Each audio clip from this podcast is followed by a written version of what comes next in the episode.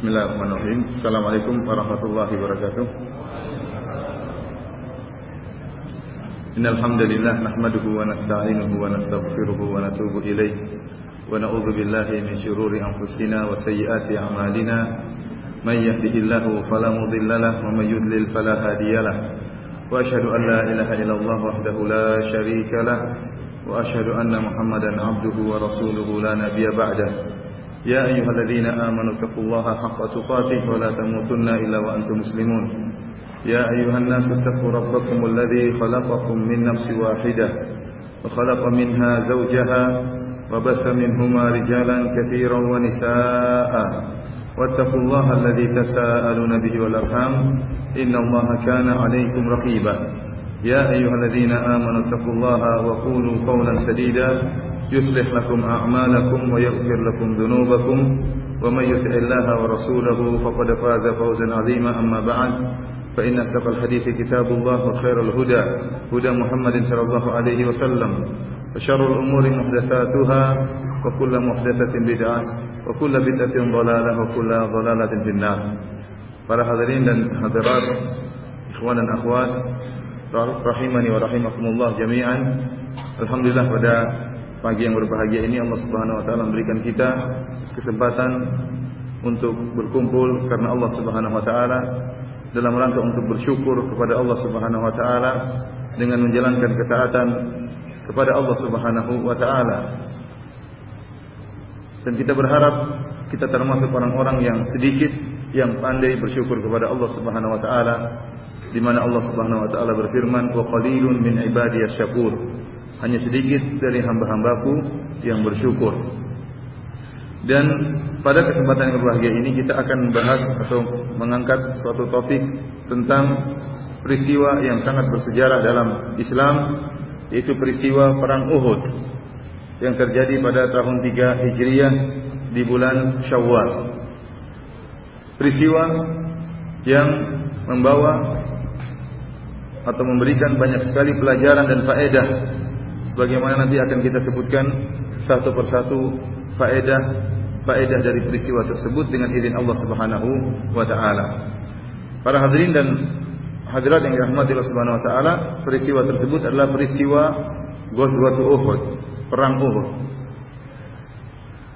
Uh, gunung Uhud adalah gunung yang ma'ruf di kota Madinah yang letaknya sekitar lima setengah kilometer di bagian utara kota Madinah. Kemudian dengan tinggi sekitar 120 sekian meter dengan lebar sekitar 2 sampai 3 km dengan panjang sekitar 8 meter. Ini Gunung Uhud. Dan Gunung Uhud adalah gunung yang dikenal oleh penduduk kota Madinah. Seakan-akan dia adalah ikon dari kota Madinah. Karenanya banyak hadis-hadis Nabi Wasallam yang menyebutkan tentang Gunung Uhud sebagai perumpamaan. Banyak sekali hadis-hadis Nabi SAW yang menyebutkan tentang Uhud, Gunung Uhud sebagai perumpamaan. Contohnya seperti sabda Nabi SAW, Uhudun jabalun yuhibbuna wa nuhibbuhu. Gunung Uhud adalah gunung yang kami mencintainya dan dia mencintai kami. Ini di antara salah satu hadis yang menyebutkan tentang Gunung Uhud. Sehingga para ulama ada berselisih tentang makna hadis Nabi SAW. Uhud adalah gunung yang mencintai kami dan kami mencintai gunung tersebut. Ada yang menakwilkan dengan mengatakan bahwasanya yang dimaksud dengan Uhud mencintai kami artinya ahlul Madinah. Ahlul Madinah ditakbirkan, dikenayahkan dengan gunung Uhud. Kenapa? Karena gunung Uhud adalah ikon atau maskotnya kota Madinah. Sehingga tatkala Nabi mengatakan gunung Uhud mencintai kami, maksudnya penduduk kota Madinah, kaum Ansar mencintai kami. Namun pendapat ini dibantah oleh sebagian ulama seperti dibantah oleh Imam Nawawi rahimahullahu taala. Beliau mengatakan bahwasanya kita mengambil zahir hadis. Zahir hadis bahwasanya terkadang Allah memberi ya suatu uh, indera atau perasaan kepada benda-benda mati seperti gunung Uhud dan hal ini uh, banyak dalam hadis-hadis yang lain seperti contohnya Nabi sallallahu alaihi wasallam mengatakan inni la a'rifu hajaran inni la arifu hajaran bi Makkah kana yusallimu alayya. Kata Nabi SAW, saya mengetahui sebuah batu di Mekah dahulu memberi salam kepada saya. Contohnya lagi seperti Nabi Wasallam tatkala dibuatkan mimbar maka dia pun meninggalkan batang korma yang biasa menjadi uh, pijakan beliau atau sandaran beliau tatkala berkhutbah maka para sahabat mendengar isakan dan tangisan dari batang korma tersebut. Kemudian juga dalam hadis tatkala disebutkan uh, uh, Nabi Musa alaihissalam mandi kemudian dia meletakkan bajunya di atas batu kemudian batu tersebut pergi membawa lari membawa lari baju Nabi Musa. Sehingga Nabi Musa berteriak wahai batu bajuku bajuku. Ini dari bahwa terkadang benda-benda mati diberi perasaan oleh Allah Subhanahu wa taala. Di antaranya Jabal Uhud. Ya.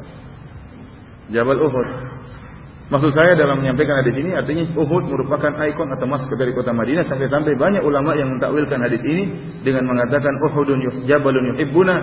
Uhud adalah gunung yang mencintai kami maksudnya adalah penghuni penghuni sekitar Jabal Uhud tersebut artinya penghuni kota Madinah mencintai kami. Namun pendapat yang lebih hati-hati adalah kita mengambil zahir hadis sebagaimana hal ini merupakan pendapat Al-Imam Nawawi rahimahullah bahwasanya Allah memberikan perasaan kepada Gunung Uhud dan Gunung Uhud mencintai Nabi dan para sahabatnya. Di antaranya hadis yang lain contohnya Rasulullah SAW pernah naik di atas Gunung Uhud. Rasulullah SAW kemudian Abu Bakar, kemudian Umar dan Utsman radhiyallahu taala anhum. Tiba-tiba fartajafa Uhud. Tiba-tiba Gunung Uhud bergetar. Maka Nabi SAW berkata kepada Gunung Uhud, Uskun ya Uhud, fa inna ma'alaika nabiyyun wa siddiqun wa syahidan. Kata Nabi SAW, tenanglah engkau wahai gunung Uhud. Rasulullah SAW berbicara dengan gunung tersebut. Tenanglah engkau wahai gunung Uhud. Sungguhnya yang ada berada di, di atasmu sekarang, kau sedang dipijaki oleh seorang Nabi, seorang siddiq, dan dua orang yang mati syahid. Dan ini e, menunjukkan mukjizat Nabi Shallallahu Alaihi Wasallam tentang masa depan. Rasulullah SAW mengatakan, kau sedang diinjak oleh seorang Nabi, kemudian diinjak oleh uh, Siddiq yaitu Abu Bakar As-Siddiq dan diinjak oleh dua yang mati syahid yaitu Umar dan Utsman. Dan benarlah Umar terbunuh dalam keadaan syahid, kemudian Utsman pun demikian terbunuh dalam keadaan syahid.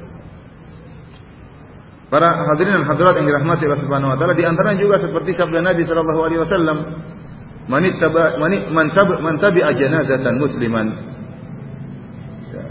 hatta yusalli 'alaiha wa yufrada minha falahu qiratan." Barang siapa yang mengikuti jenazah seorang muslim sampai akhirnya disolat dia menyolati jenazah tersebut, ya kemudian juga di, di, dimakamkan, dikuburkan jenazah tersebut, falahu kiratan. Maka dia akan mendapatkan dua kirat. Adapun barang siapa mengikutinya, mengikuti jenazah cuma sampai disolatkan tidak sampai dikuburkan, falahu kirat. Kullu kirat mislu Jabal Uhud.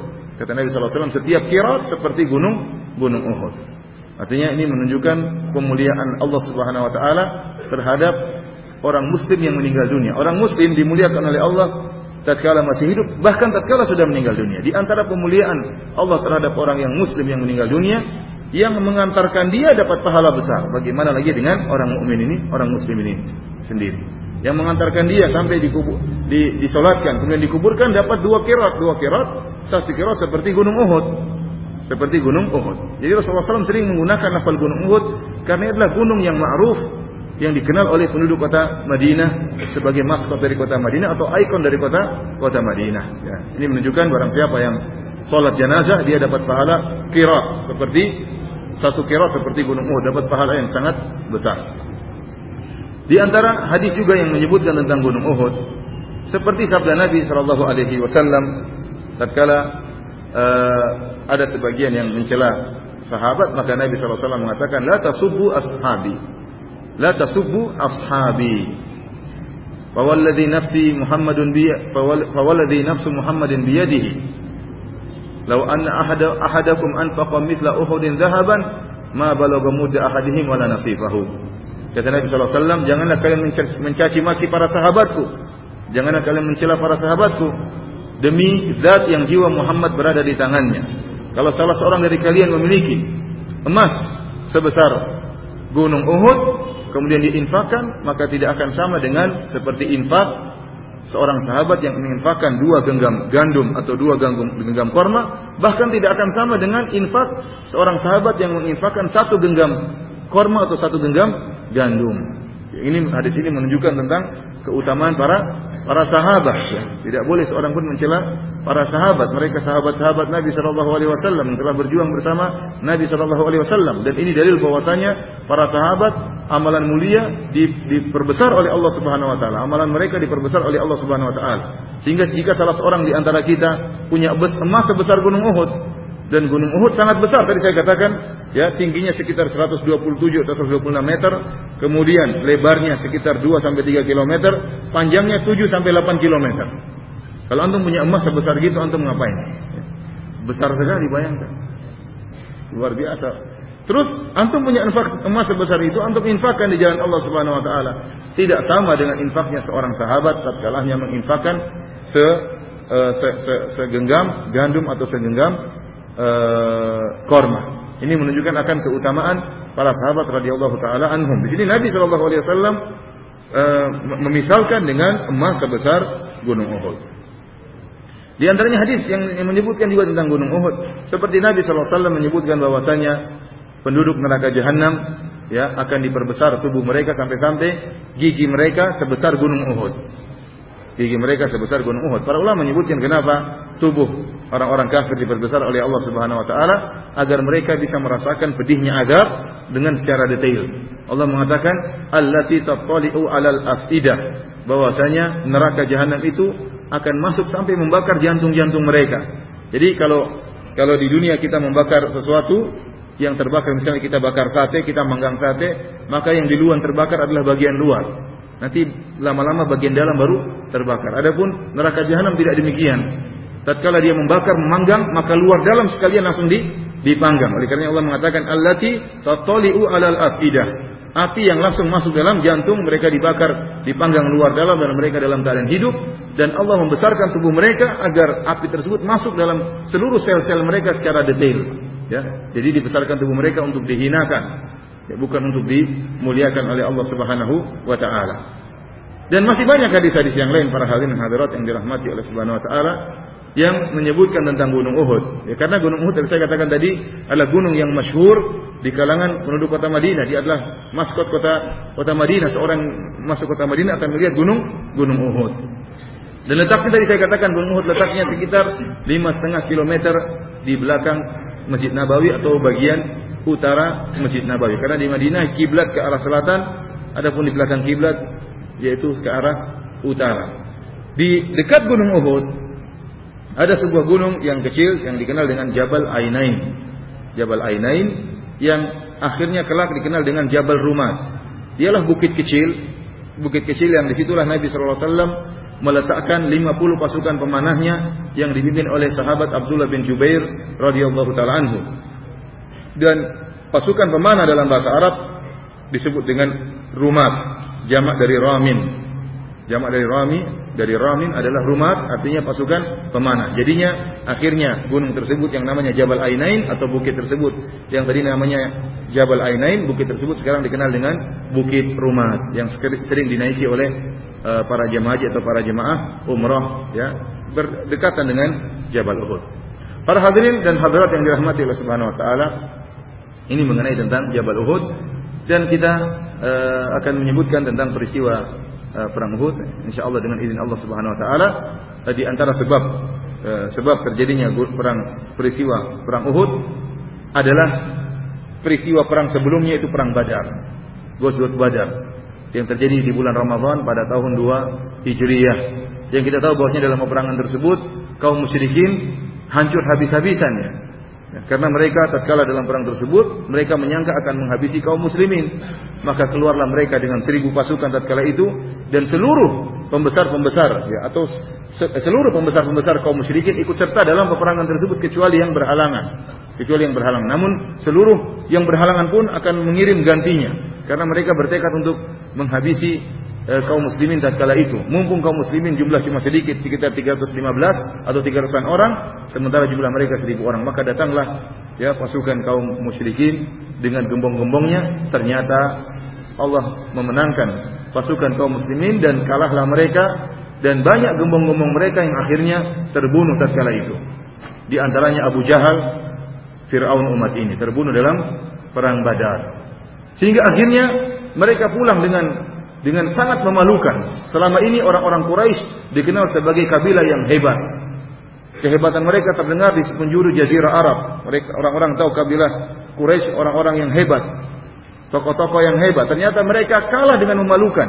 Jumlah mereka seribu orang dikalahkan oleh kaum muslimin ya disertai dengan kaum Ansar dan sebagian Muhajirin yang jumlahnya cuma 300. Maka ini menjatuhkan pamor mereka tatkala itu. Kemudian juga di antara kesedihan yang mereka alami, gembong-gembong mereka juga tewas tatkala itu. Gembong-gembong mereka juga tewas tatkala itu sehingga semakin buat mereka bersedih. Sampai-sampai Al-Hafidz Ibnu Katsir rahimahullah dalam kitabnya Al-Bidayah wan Nihayah menyebutkan di antara uh, kesedihan mereka tatkala mereka pulang menuju kota Mekah maka mereka melarang ya mereka melarang penduduk kota Mekah untuk beri, apa menangis mereka larang jangan bersedih Ya, mereka berusaha tidak menampakkan kesedihan mereka karena saking malunya. Jadi mereka tidak mau teriak-teriak, tidak mau sedih, tidak mau nangis-nangis. Dan ini semakin buat mereka bersedih. Antum bayangkan antum sedih nggak boleh nangis. Gimana ceritanya? Mau sedih tapi nggak boleh nangis. Mau nangis, nangis dipaksa untuk ditahan supaya tidak supaya tidak nangis. Ini yang dilakukan oleh uh, penduduk Mekah. Mereka dapat instruksi dari pembesar-pembesar mereka untuk tidak apa namanya eh, teriak-teriak atau tidak apa namanya untuk menahan kesedihan mereka ya tatkala mereka terkena musibah dalam perang Badar. Akhirnya para hadirin hadirat yang dirahmati Allah Subhanahu wa taala, maka timbullah dendam yang sangat besar dalam diri mereka. Karena kalau kaum muslimin menang ini jadi masalah. Jadi masalah. Pertama memalukan mereka. Kedua, mereka akan menghalangi uh, jalan perdagangan mereka, jalur perdagangan mereka, karena kalau perdagangan yang dilakukan oleh orang-orang kafir Quraisy yaitu dari Mekah menuju negeri Syam. Negeri Syam itu daerah utara kaum uh, daerah utara uh, Mekah dan harus melewati kota Madinah. Ini jalur perdagangan dari Mekah menuju negeri Syam. Jadi kalau orang ingin ke negeri Syam maka dia lewat Madinah, kemudian lewat Tabuk ya, lewat Ula, kemudian lewat Khaybar, lewat Ula, lewat kota Al Ula, kemudian lewat Tabuk dan seterusnya maka sampai di negeri negeri Syam. Jadi ke arah utara kota Madinah. Sementara kalau mereka mau negeri Syam harus lewat kota Madinah. Sementara di kota Madinah ada kaum muslimin. Jadi keberadaan kaum muslimin memberi kemudaratan bagi mereka dari sisi duniawi. Perdagangan mereka jadi terhambat.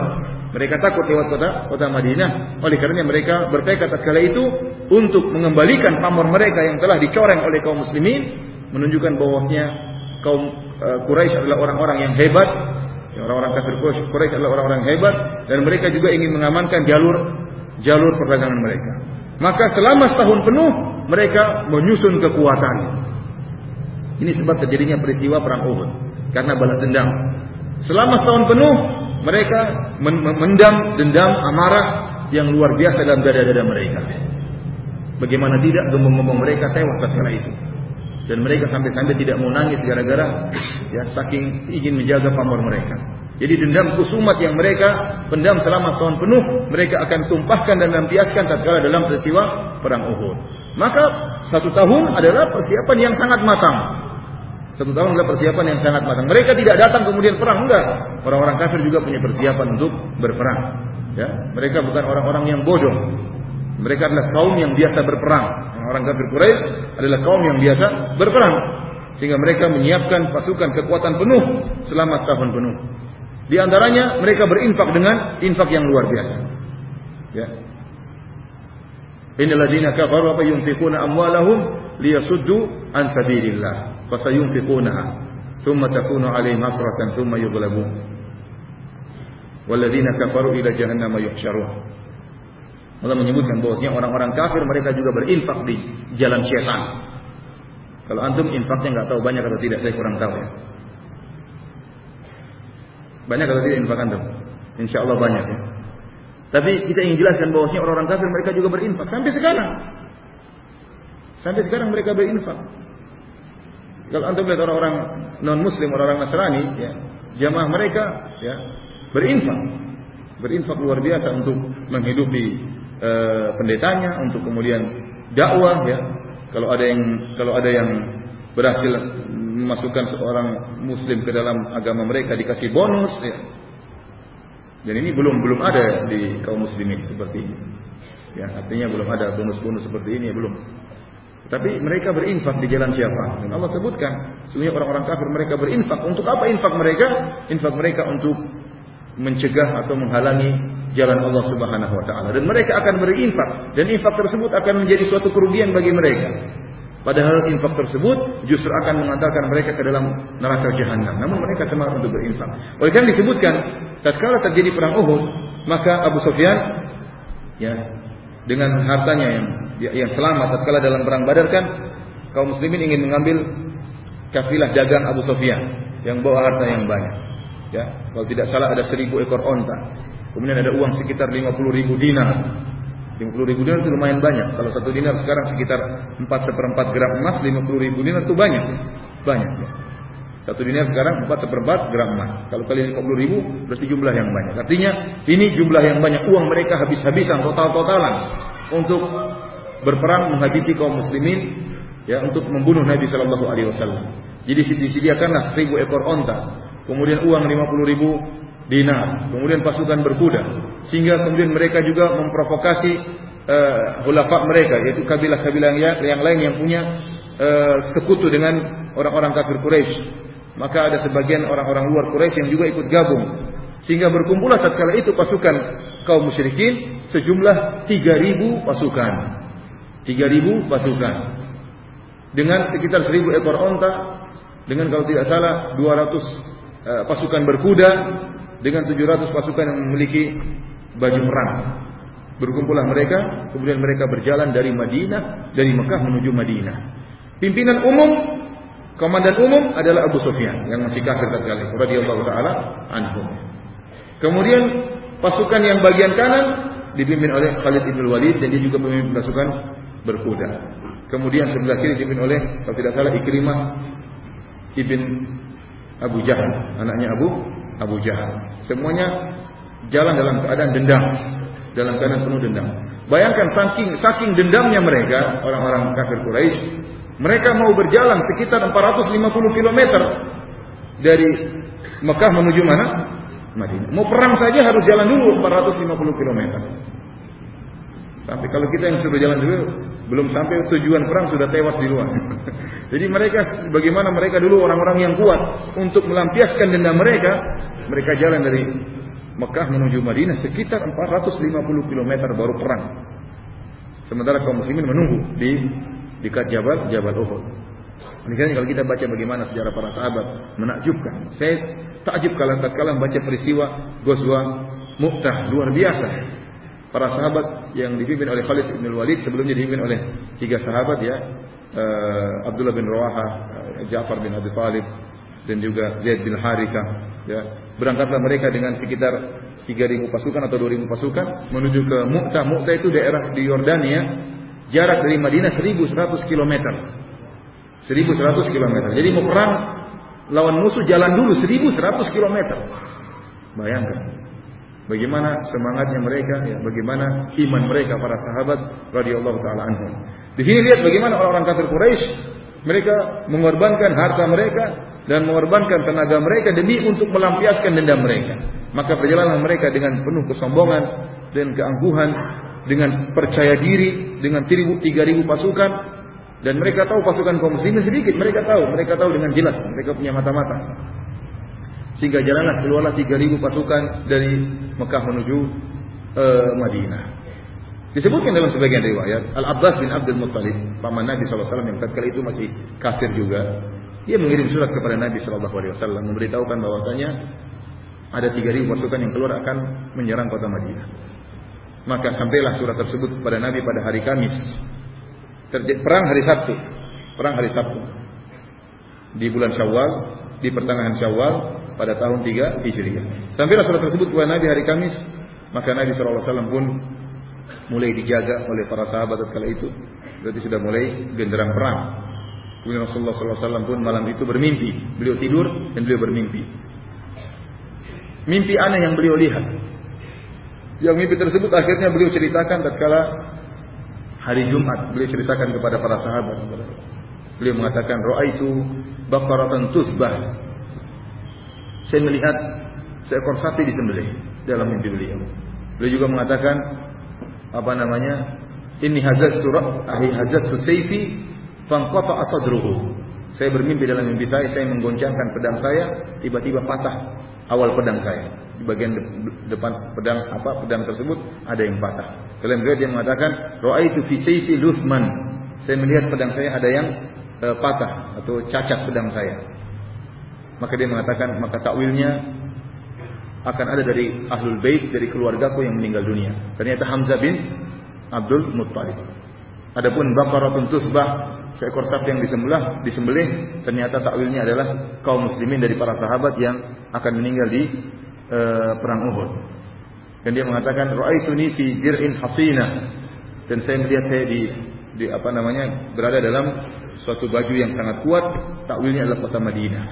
Artinya Nabi SAW e, nama akan akan selamat di dalam peperangan tersebut. Para hadirin hadirat yang dirahmati Allah Subhanahu wa taala, maka setelah itu Nabi SAW bermusyawarah dengan para sahabat karena musuh sudah berjalan menuju kota Madinah. Bermusyawarah Nabi SAW dengan para sahabat-sahabat senior dan juga para sahabat-sahabat junior. Dan di antara yang bermusyawarah adalah Abdullah bin Ubay bin Salul, pimpinan orang-orang munafik. Abdullah bin Ubay bin Salul adalah gembongnya orang-orang munafik. Dan dia adalah satu-satunya pembesar kaum Ansar yang masih tersisa. Nah, saya sering jelaskan berulang-ulang bahwasanya kaum Ansar yang terdiri atas suku Aus dan suku Khazraj ini terjadi peperangan saudara di antara mereka sekitar 120 tahun terjadi peperangan saudara di antara mereka.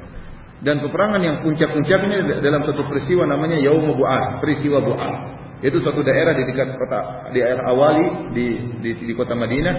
Di situ terjadi perang besar-besaran antara kaum Aus dan kaum Khazraj. Padahal mereka adalah dua kabilah yang bersaudara. Namun terjadi perang saudara. Tatkala itu perang perang habis-habisan seluruh seluruh pembesar-pembesar mereka ikut serta dalam peperangan tersebut. Seluruh pembesar-pembesar mereka meninggal dunia tatkala itu. Yang tersisa cuma satu yang masih hidup, dialah Abdullah bin Ubay bin Salul. Abdullah bin Ubay bin Salul. Karenanya para ulama menyatakan di antara uh, hikmahnya dari terbunuhnya pembesar-pembesar suku Aus dan suku Khazraj, maka dakwah di kota Madinah lebih mudah. Oleh karenanya kaum Ansor lebih mudah menerima dakwah Nabi Shallallahu Alaihi Wasallam karena tidak ada gembong-gembongnya. Beda kalau di Mekah. Di Mekah ada Abu Jahal, ada Abu Lahab, ada Umay bin Khalaf, Umayyah bin Khalaf, ada uh, Uqbah bin Abi Mu'aid, ada Ubay bin Khalaf, ada pembesar-pembesar yang ada di kota Mekah, pembesar-pembesar Quraisy dan mereka meremehkan Nabi Shallallahu Alaihi Wasallam. Mereka merendahkan Nabi SAW sehingga dakwah di kota Mekah sulit karena ada pembesar-pembesar, ada provokator-provokator. Sementara di Madinah tidak. Di Madinah lebih uh, lebih kondusif untuk berdakwah karena pembesar-pembesarnya tidak ada, cuma satu orang dialah Abdullah bin Ubay bin Salul. Tatkala mereka mulai damai, maka mereka bersepakat suka dan ini untuk mengangkat Abdullah bin Ubay bin Salul sebagai pemimpin mereka sebagai pemimpin mereka karena pembesar mereka semuanya sudah meninggal dunia. Qadarullah ternyata datanglah Islam masuk di kota Madinah. Kemudian datanglah Nabi Shallallahu Alaihi Wasallam. Maka akhirnya Nabi lah yang diangkat sebagai pemimpin mereka. Di sini Abdullah bin Ubay bin Salul kemudian hasad kepada Nabi Shallallahu Alaihi Wasallam. Maka jadilah dia gembong orang-orang munafik di kota Madinah. Namun KTP dia KTP-nya Islam. KTP-nya KTP apa? Islam. Dia menampakkan Islam. Sehingga di antara masukan yang diberikan oleh Abdullah bin Ubay bin Salul kepada Nabi Muhammad SAW agar kita tetap bertahan di kota Madinah. Kita nggak perlu keluar menyambut orang-orang kafir. Kita bertahan di kota Madinah. Ini manfaatnya banyak. Mereka bermusyawarah. Orang-orang senior mengatakan kita letakkan para wanita dan anak-anak di Aqam, yaitu di benteng-benteng ada di kota Madinah. Kemudian kita nunggu orang-orang kafir Quraisy masuk di kota Madinah dan mereka tidak mengerti tentang lorong-lorong di kota Madinah. Kita yang lebih mengerti. Jadi manfaatnya banyak. Kita tinggal nunggu saja mereka datang, kita sikat. Ini pendapatnya para sahabat senior agar kaum muslimin bertahan di kota Madinah. Rupanya anak-anak muda ketika itu mereka tidak mau bertahan di kota Madinah. Mereka mengatakan wahai Rasulullah, kami dahulu waktu masih kafir kami keluar menyambut musuh. Bagaimana lagi kami setelah kami jadi kaum muslimin? Waktu kami masih kafir saja berperang kami keluar menyambut musuh. Jangan sampai mereka mengatakan kita ini orang-orang pengecut. Kata para sahabat yang junior. Dan mereka lebih semangat berperang. Kenapa? Karena waktu perang Badar banyak sahabat-sahabat junior yang tidak ikut perang. Karena perang Badar waktu terjadi dengan tiba-tiba tanpa tanpa ada uh, persiapan terlebih dahulu. Jadi Rasulullah SAW hanya membawa sekitar 315 orang untuk mengepung atau untuk mencari kafilah dagang yang dibawa oleh Abu Sufyan. Jadi bukan untuk berperang, hanya ingin mengepung kafilah dagang 350 orang, 300 orang sudah cukup. Tidak perlu bawa seluruh uh, pas prajurit dari kota Madinah. Ternyata terjadi peperangan, datanglah seribu orang dari kota Mekah. Sehingga tatkala banyak sahabat-sahabat junior yang tidak ikut serta dalam peperangan, mereka menyesal tidak ikut serta dalam perang Badar. Sehingga mereka sangat hamasa, sangat semangat tatkala itu untuk bisa, bisa ikut serta dalam perang Uhud. Maka mereka mengatakan, "Ya Rasulullah, kita dulu waktu masih kafir, kita keluar menyambut musuh, kenapa sekarang kita berdiam di kota Madinah?" Mereka akan katakan kita penakut, kita keluar aja. Maka terjadi dialog di antara anak muda dengan kaum senior dari para sahabat. Akhirnya Nabi SAW memperhatikan perasaan mereka para para pemuda, maka Nabi SAW pun memilih pendapat anak-anak muda tersebut untuk keluar dari kota Madinah. Beliau mengalah, tidak mengambil pendapat beliau, tapi memilih pendapat anak-anak muda untuk keluar dari kota kota Madinah. Akhirnya itu di siang hari, kemudian di sore hari setelah sholat asar hari Jumat, maka Nabi SAW pun bersiap dalam rumahnya, maka dia pun memakai baju perangnya, bahkan disebutkan dia memakai labis ain, itu dua baju perang bukan cuma satu, tapi dua baju perang. Dia memakai mikfar yaitu penutup kepala beliau, beliau pakai. Kemudian para sahabat akhirnya menyesal. Mereka saling menasihati, fatalawamun. Mereka saling mencela di antara mereka. Kenapa kalian maksa Nabi Shallallahu Alaihi Wasallam? Nabi kan maunya di kota Madinah. Kenapa kamu paksa-paksa kali masa-masa Nabi untuk keluar dari kota Madinah? Akhirnya anak-anak muda menyesal. Anak-anak muda menyesal kata mereka. Sampaikan kepada seorang sahabat kalau nggak salah Hamzah. Sampaikan kepada Nabi Wasallam bahwasanya amruna ya di Amerika taba. Sampaikan kepada Nabi Wasallam kami hanya mengikuti keputusan engkau wahai Muhammad Shallallahu Alaihi Wasallam. Maka datanglah Hamzah menyampaikan kepada Nabi SAW, Rasulullah SAW, sungguhnya para sahabat saling mencela di antara mereka dan mereka menyesali ya semangat mereka untuk keluar dari kota Madinah. Oleh karenanya mereka mengatakan tetap aja bertahan di kota Madinah dan mereka menyerahkan urusan mereka sepenuhnya kepada engkau wahai Nabiullah. Namun Nabi SAW ketika itu sudah terlanjur pakai baju perang. Rasulullah SAW mengatakan, "Ma yang bagi nabiyin idza lagi salamatahu ya an yadha'aha an yadha'aha hatta yahkumallahu bainahu wa baina aduwihi. Dalam riwayat hatta yunajis. Kata Nabi SAW tidak pantas bagi seorang nabi. Kalau sudah pakai pakaian perangnya, kemudian dia tanggalkan lagi. Sampai Allah memutuskan apa yang terjadi antara dia dengan musuhnya. Maka Nabi mengatakan berangkat. Maka berangkatlah para sahabat. Para hadirin hadirat yang dirahmati Allah Subhanahu wa taala. Faedah yang bisa kita ambil dari musyawarah ini untuk perhatikan. Nabi Shallallahu Alaihi Wasallam adalah orang yang cerdas, sangat cerdas. Sebagai manusia dia adalah orang yang cerdas. Selain cerdas Nabi Shallallahu Alaihi Wasallam, beliau diberi wahyu oleh Allah Subhanahu Wa Taala, seorang Nabi, seorang Rasul.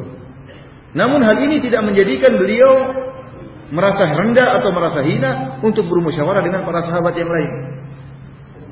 Artinya bukan karena dia mentang-mentang seorang alim atau seorang misalnya guru atau seorang ustadz maka seluruh keputusan harus dia tidak menghargai pendapat orang lain. Tetapi Nabi SAW mengajari para sahabat untuk bermusyawarah. Dan ini perintah Allah Subhanahu Wa Taala. Allah mengatakan wasyawirhum fil amr dan bermusyawarahlah mereka dalam urusan. Maka diterapkan oleh Nabi SAW, Nabi SAW bermusyawarah dengan para sahabat. Padahal kita tahu Nabi sangat cerdas dan Nabi diberi wahyu oleh Allah Subhanahu wa taala. Namun tidak menutup kemungkinan kalau ada perkara-perkara yang belum ada nasnya, belum ada dalilnya dari wahyu dari Allah langsung, Nabi membuka kesempatan kepada para sahabat untuk bermusyawarah. Dan apa arti musyawarah? Nama namanya arti musyawarah yaitu diberi kesempatan kepada masing-masing untuk idda'ur ra'i, untuk menyampaikan pendapat dia dengan leluasa. Itu namanya musyawarah. Ada istilahnya musyawarah meja bundar, bukan meja sudut ya. Cuma sudutnya kepada ustadznya saja yang lain nggak boleh ngomong. Ini namanya konferensi meja sudut. Kita pinginnya konferensi meja meja bundar. Masing-masing menyampaikan pendapatnya. Nanti keputusan bolehlah kepada sang ustadz atau orang orang paling alim atau kepada amirnya, kepada pimpinnya. Namun dia beri kesempatan kepada anak buahnya untuk menyampaikan pendapat. Siapa tahu ada masukan-masukan dan musyawarah keberkahan. Wa amruhum syura bainahum. Mereka bermusyawarah. Ini ciri-ciri kaum mukminin. Maka Nabi SAW bermusyawarah. Padahal Nabi orang yang cerdas. Makanya saya selalu ingat bagaimana di antara cerdasnya Nabi Shallallahu Alaihi Wasallam seperti kisah apa namanya? Kisah waktu orang-orang kafir Quraisy uh, berselisih tentang siapa yang harus meletakkan hajar aswad pada tempatnya. Waktu itu mereka rame-rame bangun bangun Ka'bah yang sudah dipugar, dibongkar Ka'bah kemudian dibangun kembali dan mereka kerjasama seluruh kabilah Quraisy kerjasama. Tiba tatkala saatnya meletakkan hajar aswad pada tempatnya, maka orang-orang kafir Quraisy khilaf. Masing-masing kabilah merasa bahwasanya meletakkan hajar aswad pada tempatnya merupakan kemuliaan dan mereka ingin mendapatkan kemuliaan tersebut. Oleh karena ributlah di antara mereka. Kalau tidak salah sampai tiga hari terbengkalai. Belum diletakkan hajar aswad pada tempatnya. Sampai-sampai hampir terjadi pertumpahan darah tatkala itu. Karena mereka kita yang harus letakkan hajar aswad. Ini kemuliaan. Kalau yang batu-batu yang lain bolehlah angkat sama-sama, tapi hajar aswad tidak, kita yang harus angkat. Satunya mengatakan kita bukan kamu, satunya lagi kita bukan kamu. Alhamdulillah mereka terjadi pertumpahan darah. Akhirnya mereka sepakat begini saja. Kita letakkan serahkan urusan kita kepada orang yang pertama kali masuk dalam Masjidil Haram. Ternyata yang pertama kali masuk ketika itu dari Babu Sofa dan sebagian dalam Mustad Imam Ahmad yang pertama kali masuk adalah Nabi Shallallahu Alaihi Wasallam. Maka mereka serentak berkata, Atahan al Amin, radina bil Amin telah datang kepada kita orang yang amanah yaitu Rasulullah SAW dan kita ridho dengan keputusannya. Maka Nabi SAW dengan cerdasnya punya ide. Rasulullah SAW mengatakan, kalau gitu masalahnya gampang ya. Rasulullah SAW kasih ide dengan diletakkan kain, kemudian hajar aswadnya taruh di tengah. Sehingga yang ngangkat bareng-bareng, sudah nggak usah ribut, ngangkatnya bareng-bareng. Akhirnya ngangkatlah mereka bareng-bareng. Setelah sampai tiba tempatnya, Nabi yang taruh di atas di di tempatnya. Yang angkat hajar aswad, ah, yang, yang angkat hajar aswad akhirnya siapa? Nabi SAW. Harusnya mereka bilang, oh ini orang bohongin kita ini, dia yang meletakkan bukan kita. Tapi mereka semua terpesona sehingga mereka tidak protes sama sekali. Padahal yang meletakkan harinya siapa? Nabi SAW yang meletakkan hajar aswad pada tempatnya dengan kedua tangan beliau yang mulia. Yang ini saya sampaikan bahwasanya Nabi SAW orang yang cerdas. Namun kecerdasan beliau tidak menjadikan beliau angkuh untuk bermusyawarah dengan orang-orang para sahabat yang tatkala itu. Bahkan para sahabat senior dan juga para sahabat junior. Beliau bermusyawarah. Bahkan ternyata beliau mengalah. Ide beliau beliau gagalkan demi menyenangkan para sahabat yang banyak tatkala itu. Kebanyakan para sahabat anak-anak muda tatkala itu ingin pokoknya kita keluar, jangan jangan berdiam di jangan berdiam di kota Madinah. Kita keluar, kita sambut musuh. Jangan sampai mereka bilang kita penakut, kita sambut mereka dengan penuh semangat. Dan Nabi Shallallahu Alaihi Wasallam ketika itu memilih suara disebutkan oleh sebagian ulama suara paling banyak ketika itu adalah untuk keluar dan Nabi akhirnya mengalah mengalah untuk tidak untuk meninggalkan pendapat beliau dan keluar menyambut musuh. Kemudian tatkala ini menakjubkan juga. Tatkala para sahabat akhirnya ngalah, mereka mengatakan, "Ya Rasulullah, kami menyesal maksa-maksa engkau untuk keluar dari kota Madinah. Ya sudah kita ikut pendapatmu saja berdiam di kota Madinah." Nabi tidak urungkan niatnya. Nabi mengajarkan bahwasanya kalau keputusan musyawarah sudah ditentukan maka jangan goyang-goyang, jalankan bismillah. Fa idza azamta fatawakkal 'ala Allah. Jika kalian telah berazam maka bertawakallah kepada Allah. Nabi sudah pakai baju perangnya, tidak mungkin Nabi tanggalkan. Lanjutkan hatta yahkumallahu bainahu wa baina ibadihi sampai Allah memberi keputusan antara dia antara Nabi SAW dengan musuh-musuhnya. Dan ini mengajarkan kepada peserta musyawarah untuk ya menghormati keputusan musyawarah. Kalau sudah ada keputusan musyawarah maka dihargai keputusan ini. Sesuai dengan hawa nafsu kita atau tidak kita hargai. Bukan sudah musyawarah kemudian tidak mau menghargai harus pendapat dia yang diikuti. Mungkin orang yang egois kalau begini lihat Nabi mengajarkan, Nabi mengalah pendapat beliau beliau turunkan demi kemaslahatan bersama. Oleh karena ikhwan dalam musyawarah penting kita harus punya terkadang pendapat kita yang menurut kita pendapat kita adalah pendapat yang hebat, pendapat yang baik, ternyata menyelisih pendapat teman-teman kita kebanyakan tidak setuju, maka tidak tidak mengapa kita mengalah demi kemaslahatan bersama. Demi kemaslahatan bersama dan berjalan dengan bersama itu lebih berkah daripada jalan sendiri-sendiri. Kemudian yang menakjubkan lagi, ternyata ide para sahabat tersebut mendatangkan kegagalan, iya atau tidak? Akhirnya banyak para sahabat yang gugur di medan pertempuran. Dan Nabi SAW tidak diriwayatkan sama sekali tatkala para sahabat banyak meninggal kemudian dia marah-marah dia mengatakan, "Tuh gara-gara kalian. Coba dulu kalau kita di kota Madinah saja, kalian sih terlalu muat terlalu enggak." Enggak, Rasulullah SAW menghargai keputusan musyawarah. Tatkala terjadi apa yang terjadi dia tidak mengambing hitamkan siapa pun dari para sahabat, tidak. Tidak mengambing hitamkan siapa pun dari sahabat. Ini telah berjalan bersama, musibah ditanggung bersama. Keuntungan dan kerugian ditanggung bersama karena ini hasil keputusan musyawarah. Dan ini pendidikan yang luar biasa dari Rasulullah Shallallahu Alaihi Wasallam. Akhirnya keluarlah para sahabat di hari Jumat sore berjalan menuju Gunung Uhud. Peperangan Sabtu pagi. Peperangan Sabtu, Sabtu pagi dimulai peperangan. Ketika dalam perjalanan sudah keluar, sudah keluar dari kota Madinah dengan seribu pasukan, seribu pasukan. Cuma ada dua pasukan berkuda kalau tidak salah. Kalau orang-orang kafir 200 pasukan berkuda. Para sahabat cuma dua pasukan berkuda. Artinya dengan keterbatasan yang ada, cuma seribu pasukan dengan keterbatasan persenjataan yang ada. Beda dengan orang-orang kafir Quraisy yang mereka yang orang-orang kaya. Sejak dulu dikenal para pedagang hebat, orang-orang kaya punya harta banyak. Sementara Nabi kaum Ansor punya kemampuan yang terbatas. Keluarlah mereka dari kota Madinah menuju ke e, daerah e, Jabal Uhud. Kemudian di tengah perjalanan Nabi SAW menghentikan pasukannya ngecek. Ternyata banyak anak-anak kecil yang ikut perang. Ada Abu Sa'id Al-Khudri masih di bawah umur, masih di bawah 14 tahun, di bawah 15 tahun. Ada Ibnu Umar, ada Samura bin Jundub, ada Rafi bin Khudayj, ya. Ada beberapa belas sahabat yang junior-junior yang ingin perang waktu itu. Ya. Maka Rasulullah SAW berhentikan pasukan, Rasulullah SAW cek. Oh ini masih di bawah umur. Suruh pulang. Suruh pulang. Kecuali Rafi bin Khudayj. Dia meskipun di bawah umur, namun dia jago memanah. Karena memanah ini adalah keahlian yang paling hebat di zaman tersebut. Senjata paling top kali itu adalah memanah. Bisa membunuh orang dari jarak jauh. Tidak ada yang paling top dari panahan. Maka Rasulullah SAW mengizinkan Rafi bin Qudais untuk berperang.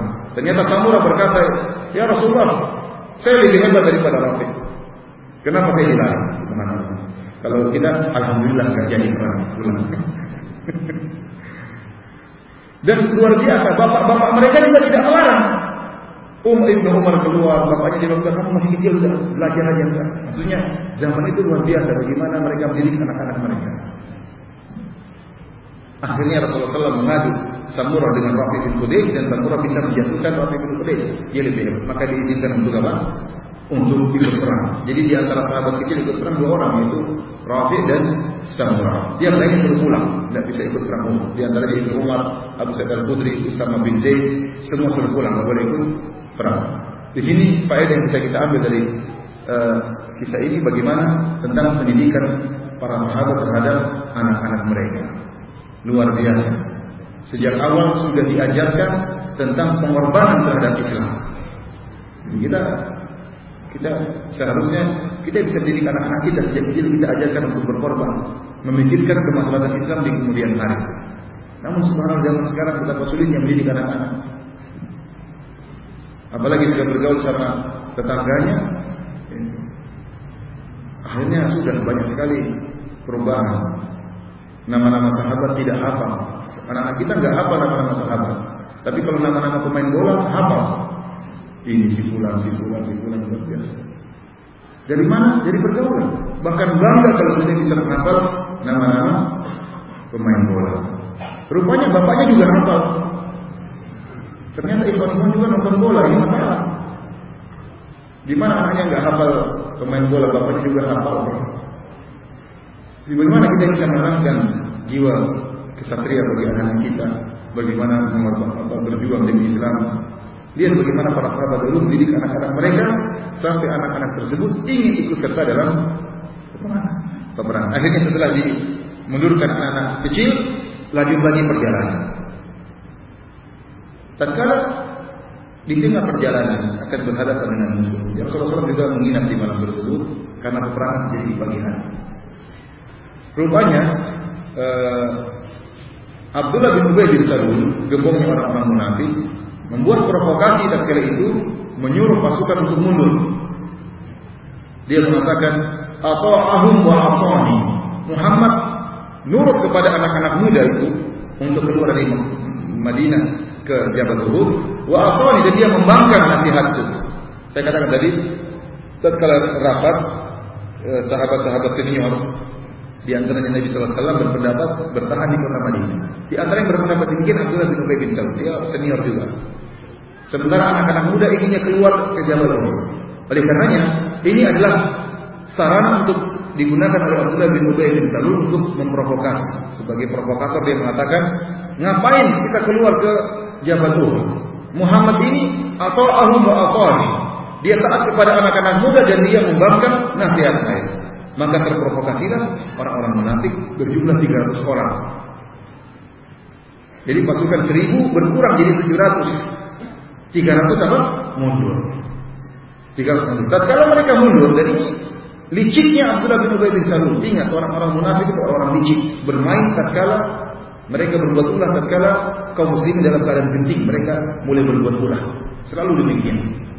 Dan orang-orang munafik itu kalau di zaman Nabi itu sudah ada, apalagi zaman sekarang. Jadi antara orang munafik adalah orang-orang liberal. Di antara orang-orang munafik adalah orang-orang liberal yang benci dengan syariat Islam, namun KTP-nya Islam. Orang-orang munafik zaman sekarang. Para hadirin hadirat yang Muhammad Subhanahu wa taala, liciknya Abdullah bin Ubay bin Salul, seandainya sejak awal dia keluar sehingga kaum muslimin cuma 700 orang, ini perkaranya masih mending. Sejak awal pasukan berangkat dengan jumlah 700. Tetapi dia keluar kalau sudah di tengah perjalanan akan bertemu dengan musuh, dia mundur di tengah perjalanan dan ini membuat kegoncangan dalam barisan kaum muslimin. Karena sudah mau perang tahu-tahu mundur 300. Orang jadi gelisah, kenapa mundur? Dan dia punya alasan. Dia bilang, kenapa Muhammad tidak turut sama saya?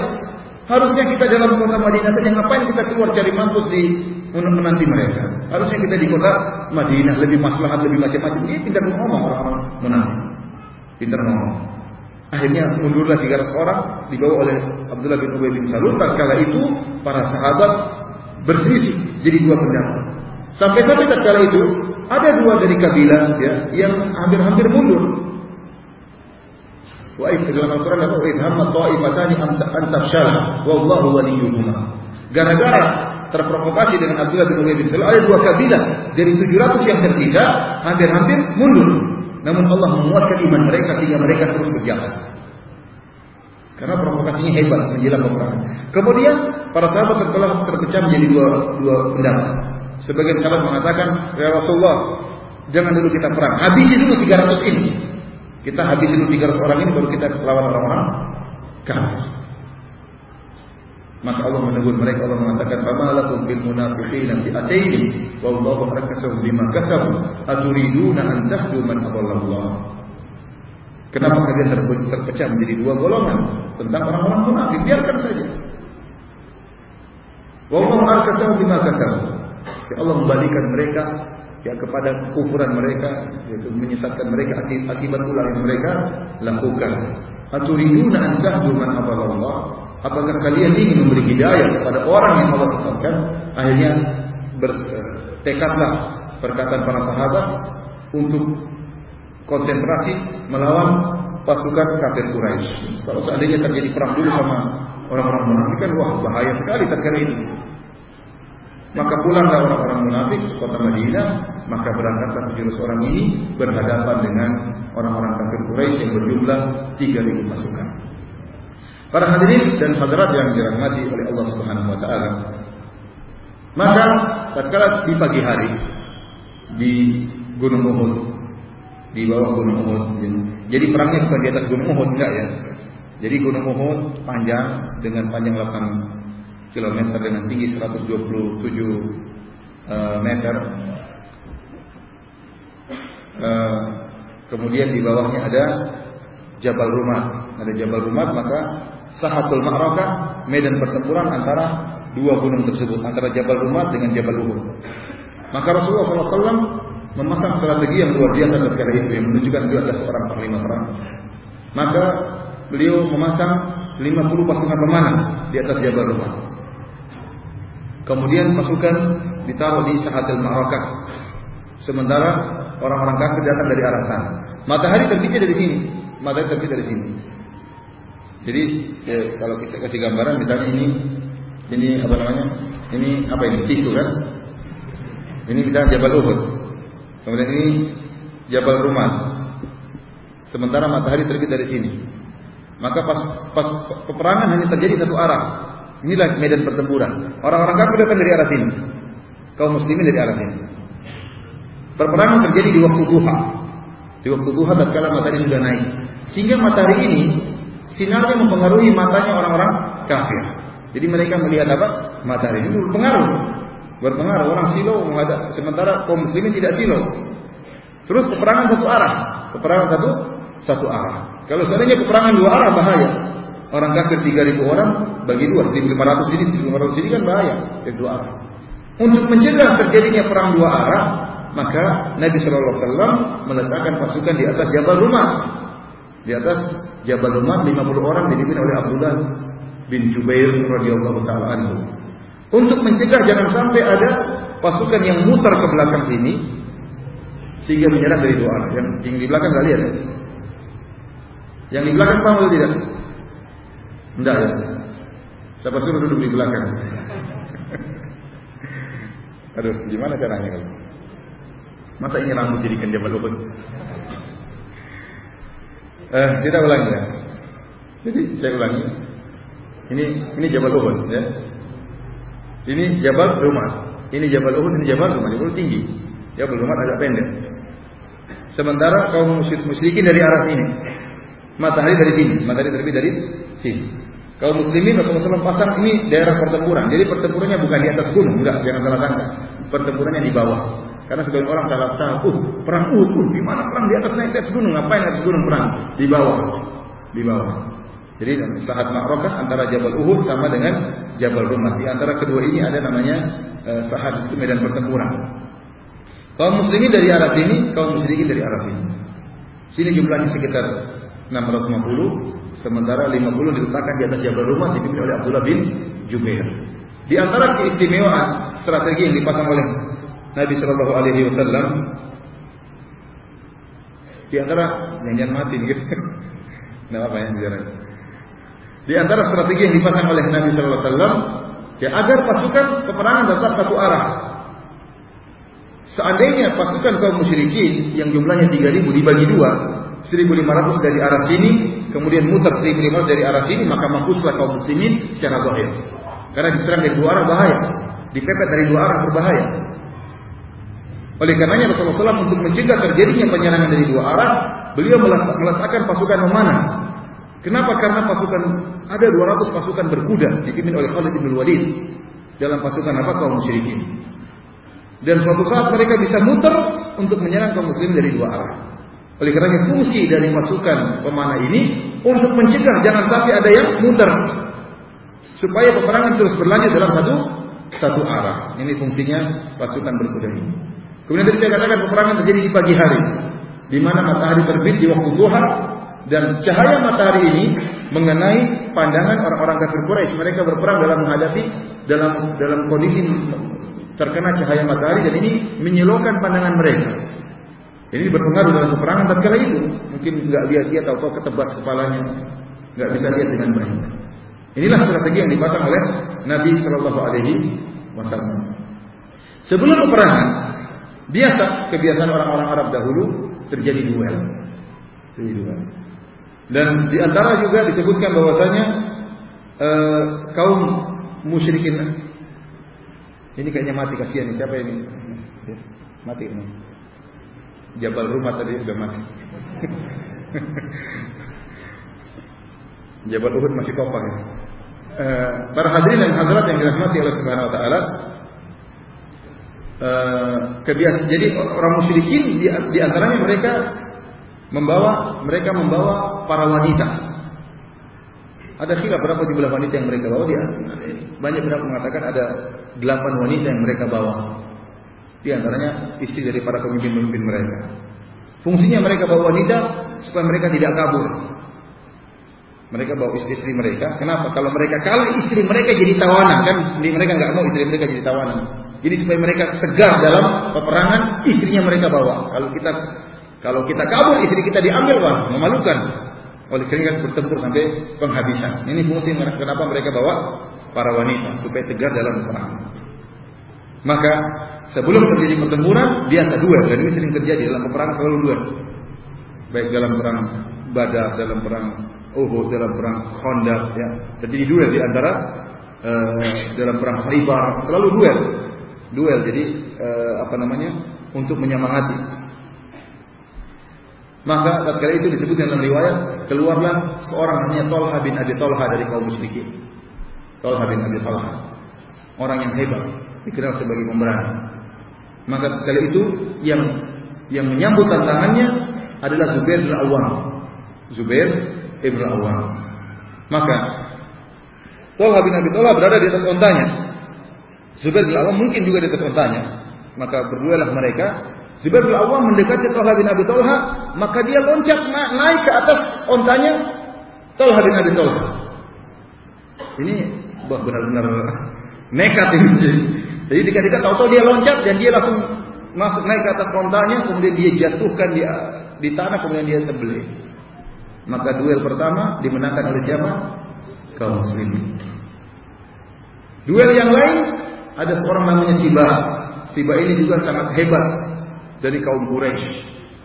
Dia keluar dengan sombongnya dia mengatakan, "Manil mubarid? Siapa yang melawan saya?" Kaum muslimin ini orang hebat, tidak sembarang orang bisa bisa melawan dia. Maka yang keluar adalah Hamzah bin Abdul Muttalib, paman Nabi sallallahu alaihi. Hamzah bin Abdul Muttalib dia adalah paman Nabi dan sekaligus juga saudara sepersusuan Nabi Shallallahu Alaihi Wasallam. Jadi dia dan Nabi saudara sepersusuan, menyusui pada wanita yang sama. Dan Hamzah juga sekalian adalah paman Nabi Shallallahu Alaihi Wasallam. Sehingga hubungan antara Nabi dan Hamzah hubungan yang sangat dekat. Nabi sangat mencintai Hamzah bin Abdul Muttalib. Dan dia adalah orang yang hebat dalam berperang. Sampai diriwayatkan dalam sanad yang lemah, yang disebut dalam sanad yang lemah. Hamzah berperang dengan dua tangannya. Jadi dua tangannya pegang pedang. Tapi sanadnya lemah. Intinya beliau sangat hebat dalam berperang. Maka Tatkala Sibah mengatakan, "Manil mubaris? Siapa yang melawan saya?" Maka muncullah Hamzah bin Abdul Muttalib mengatakan, "Saya yang lawan kamu." Kata Hamzah, "Ya Sibah, wahai Sibah." Sibah aja artinya apa? Binatang buas. Namanya itu sudah ngeri. Dia mengatakan, "Ya Sibah." Dia sombong dengan namanya, dengan kehebatan dia mengatakan, "Ya Ibna Ummi Anmar." Muqatti akal buzur. Jadi sekarang Hamzah ngejek dia. Kata Hamzah, kamu namanya Siba, tapi kamu adalah putri putranya Umi Anmar. Kamu tahu nggak siapa Umi Anmar itu ibumu? Ibumu itu tukang sunat para wanita. Jadi pengen ngejek kamu kayak jago aja. Ibumu tukang sunat, tukang sunat para wanita. Mukoti akul budur, tukang tukang sunat para wanita. Jadi bikin jengkel siapa? Bikin jengkel. Dan ini perlu dalam peperangan. Jadi kalau musuh sudah jengkel tidak tidak tidak bisa konsen. Kenapa? Jengkel. Jengkel. Demikian juga kalau sudah debat, kalau debat kita sudah jengkel nggak bisa berpikir. Kalah dalam perdebatan. Kenapa? Emosi. Emosi. Ini pintar apa, apa namanya e, strategi dalam peperangan. Maka emosilah siapa? Siba, maka berduela dengan Hamzah, maka tewaslah Siba. Kemudian setelah itu bertempurlah dua pasukan dalam medan pertempuran. Subhanallah di awal pertempuran dan Rasulullah SAW ingatkan kepada tadi pasukan apa? Pemanah yang dipimpin oleh Abdullah bin Jubair. Kata Rasulullah SAW kepada mereka, kepada para pasukan mana? Rasulullah kasih wasiat. Kata Rasulullah SAW, In ra'aitumuna tahtafina khair fala tabrahu makanakum. Kalau kalian lihat kami sudah tewas, artinya sampai jasad kami dibawa oleh burung, kami sudah tewas maka jangan kalian tinggalkan tempat kalian ini. Rasulullah wasiatkan, kalau kami tewas jangan tinggalkan. Wa in ra'aitumuna hamza azamna adu wa ta'nahum fala tabrahu makana. Makana. Kalau sebaliknya kalian melihat kami sudah menang, kami sudah kalahkan musuh-musuh, kami telah injak mereka, maka jangan pula kalian tinggalkan tempat kalian. Ini wasiat Nabi Shallallahu Alaihi Wasallam dan diingat benar oleh Abdullah bin Jubair radhiyallahu taala anhu. Maka terjadilah peperangan di awal kali, subhanallah peperangan begitu hebat dan kaum muslimin begitu hebat terutama Hamzah. Hamzah disebutkan oleh Wahsy, Wahsy budak dari uh, apa namanya? budak yang telah membunuh Hamzah. dia menceritakan bagaimana dia bunuh Hamzah. Dia mengatakan karena jamalul awra Hamzah tatkala berperang seperti onta yang lagi ngamuk. Tidak ada yang bisa bertahan di hadapan Hamzah. Hebat. Oleh karenanya waktu dalam perang Badar, Hamzah banyak bunuh pembesar-pembesar orang-orang kafir Quraisy. Di antaranya yang dibunuh adalah Tuaimah bin Adi. Tuaimah bin Adi pembesar dari salah satu pembesar dari orang orang, orang kafir Quraisy yang bunuh adalah Hamzah. Karena Hamzah hebat dalam ber, ber, eh, berdua ber, berperang. Perangnya sangat sangat hebat. Sehingga dia membunuh di antara yang dia bunuh adalah membawa bendera membawa bendera kaum musyrikin dari Banu Abdidah. Jatuhlah bendera mereka kemudian diangkat oleh yang lain. Jatuhlah lagi bendera mereka diangkat oleh yang yang lain. Jadi bendera itu tanda apa? Tanda kehebatan dan Tanda kehebatan dan Para hadirin dan hadirat yang dirahmati Allah Subhanahu wa taala, Khalid bin Walid orang yang cerdas. Seorang yang tidak pernah kalah dalam peperangan, bahkan dalam perang Uhud pun dia tidak kalah. Dia berusaha beberapa kali untuk memutar pasukan supaya bisa perang dari dua dua arah. Maka dia bawa pasukan berkudanya untuk memutar, tapi selalu disambut dengan panahan oleh Abdullah bin Juga dan pasukannya. Dia akan memutar di panah, akan memutar di panah, sehingga nggak bisa. Sehingga perang tidak ada jalan di satu arah, cuma satu saluran, nggak bisa dari dua arah. Sehingga berjatuhlah kaum musyrikin dan kala itu. Maka Allah Subhanahu wa taala sebutkan dalam Al-Qur'an. Jadi perang Uhud ini peristiwa yang hebat sampai Allah turunkan sekitar 50 lebih ayat dalam surat Al-Imran ya tentang perang Uhud. Tentang perang Uhud. Banyak ayat Allah turunkan dalam yang berkaitan dengan perang Uhud dari awal sampai akhir. Di antaranya di awal ayat Allah mengatakan wa idh qadawta min ahlika tubawwi'ul mu'minina maqa'ida lil qital. Dan tatkala kau keluar dari rumahmu untuk mempersiapkan kaum mukminin dalam posisi-posisi peperangan. Ini awal ayat tentang perang e, perang Uhud. Subhanallah, anak tidak bisa bayangkan bagaimana bagaimana imannya para sahabat. Bagaimana mau dibandingkan dengan iman kita yang sangat rendah ini? Para sahabat ayat-ayat turun langsung terhadap mereka, tentang mereka. Antum bayangkan antum sholat, antum baca ayat tentang peristiwa yang antum alami. Gimana tidak beriman? Bagaimana antum tahu imannya para sahabat? Di antaranya apa? Ayat-ayat turun tentang mereka langsung. Satu ayat mereka baca mengingatkan tentang apa? Sejarah yang mereka alami. Ini pasukan berkuda.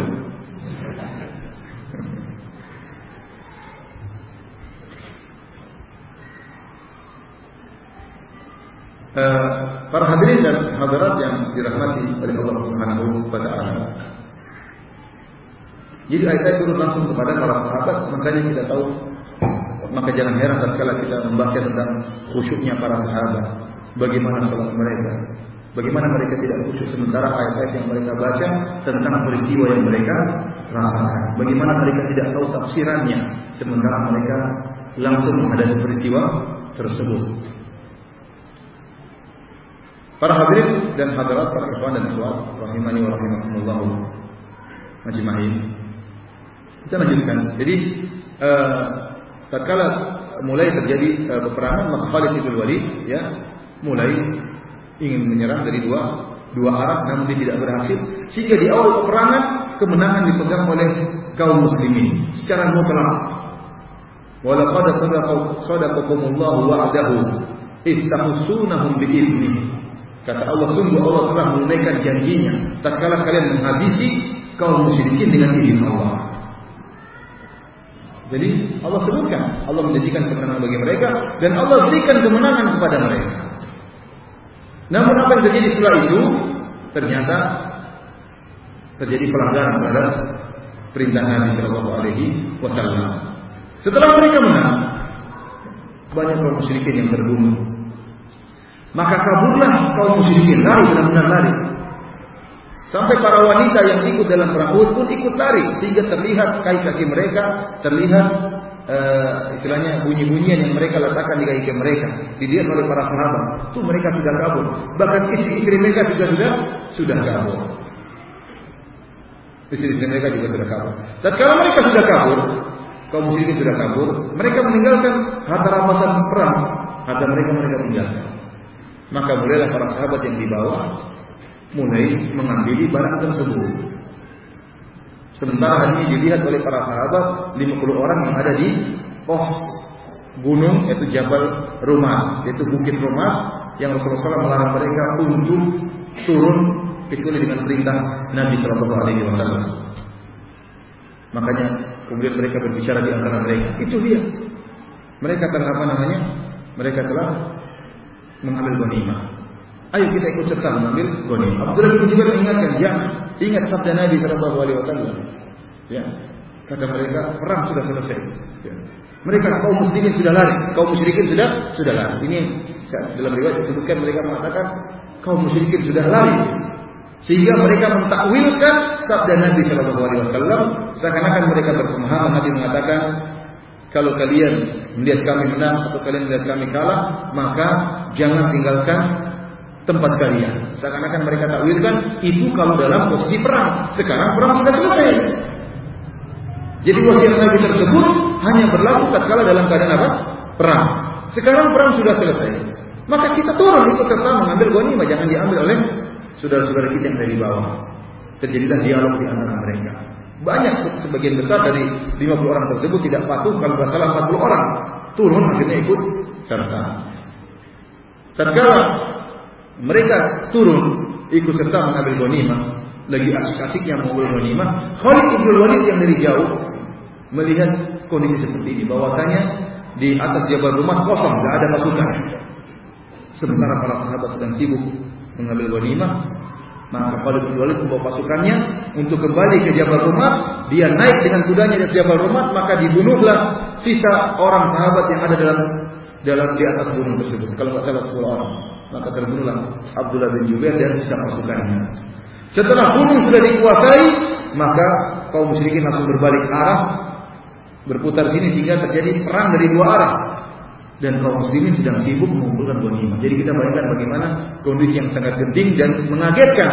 Tiba-tiba diserang dari dua arah sementara mereka sedang sibuk mengumpulkan ghanimah. Tatkala terjadilah musibah yang besar banyak para sahabat yang meninggal tatkala tatkala ini. Serangan tiba-tiba. Para hadirin hadirat yang dirahmati oleh Allah Subhanahu wa taala. Uh, hal ini telah Allah isyaratkan dalam Al-Qur'an Allah mengatakan tadi wala qad sadaqakumullahu wa'dahu ihtahsunahum bi'izni hatta idza fashiltum wa tanaza'tum bil amr wa asaytum min ba'di ma arakum ma tuhibbun. Minkum may yuridu dunya wa minkum may yuridu al-akhirah thumma sarafakum anhum liyabtaliyakum wa laqad afa ankum. Kata Allah Subhanahu wa taala ya di awal Allah telah memenangkan kalian Allah telah memenuhi janjinya Sampai tatkala kalian ribut di antara kalian. Wa afaitum dan kalian bermaksiat. Allah menamakan kesalahan sahabat dengan maksiat. Wa afaitum dan kalian berbuat maksiat kata Allah Subhanahu wa taala tatkala kalian menyelisihi perintah Nabi sallallahu alaihi wasallam. Padahal para sahabat menyelisihi perintah Nabi karena takwil, karena ijtihad. Saya katakan tadi mereka melihat perang sudah selesai sehingga mereka menganggap bahwasanya perintah Nabi tersebut hanya berlaku dalam kondisi perang. Sekarang perang sudah selesai, ya sudah, sudah selesai. Ngapain kita bicara lagi tentang strategi peperangan? Perang sudah selesai. Sementara Abdullah bin Jubair berpegang dengan nas perkataan Nabi, jangan kalian turun sampai ada perintah berikutnya. Dia bertahan.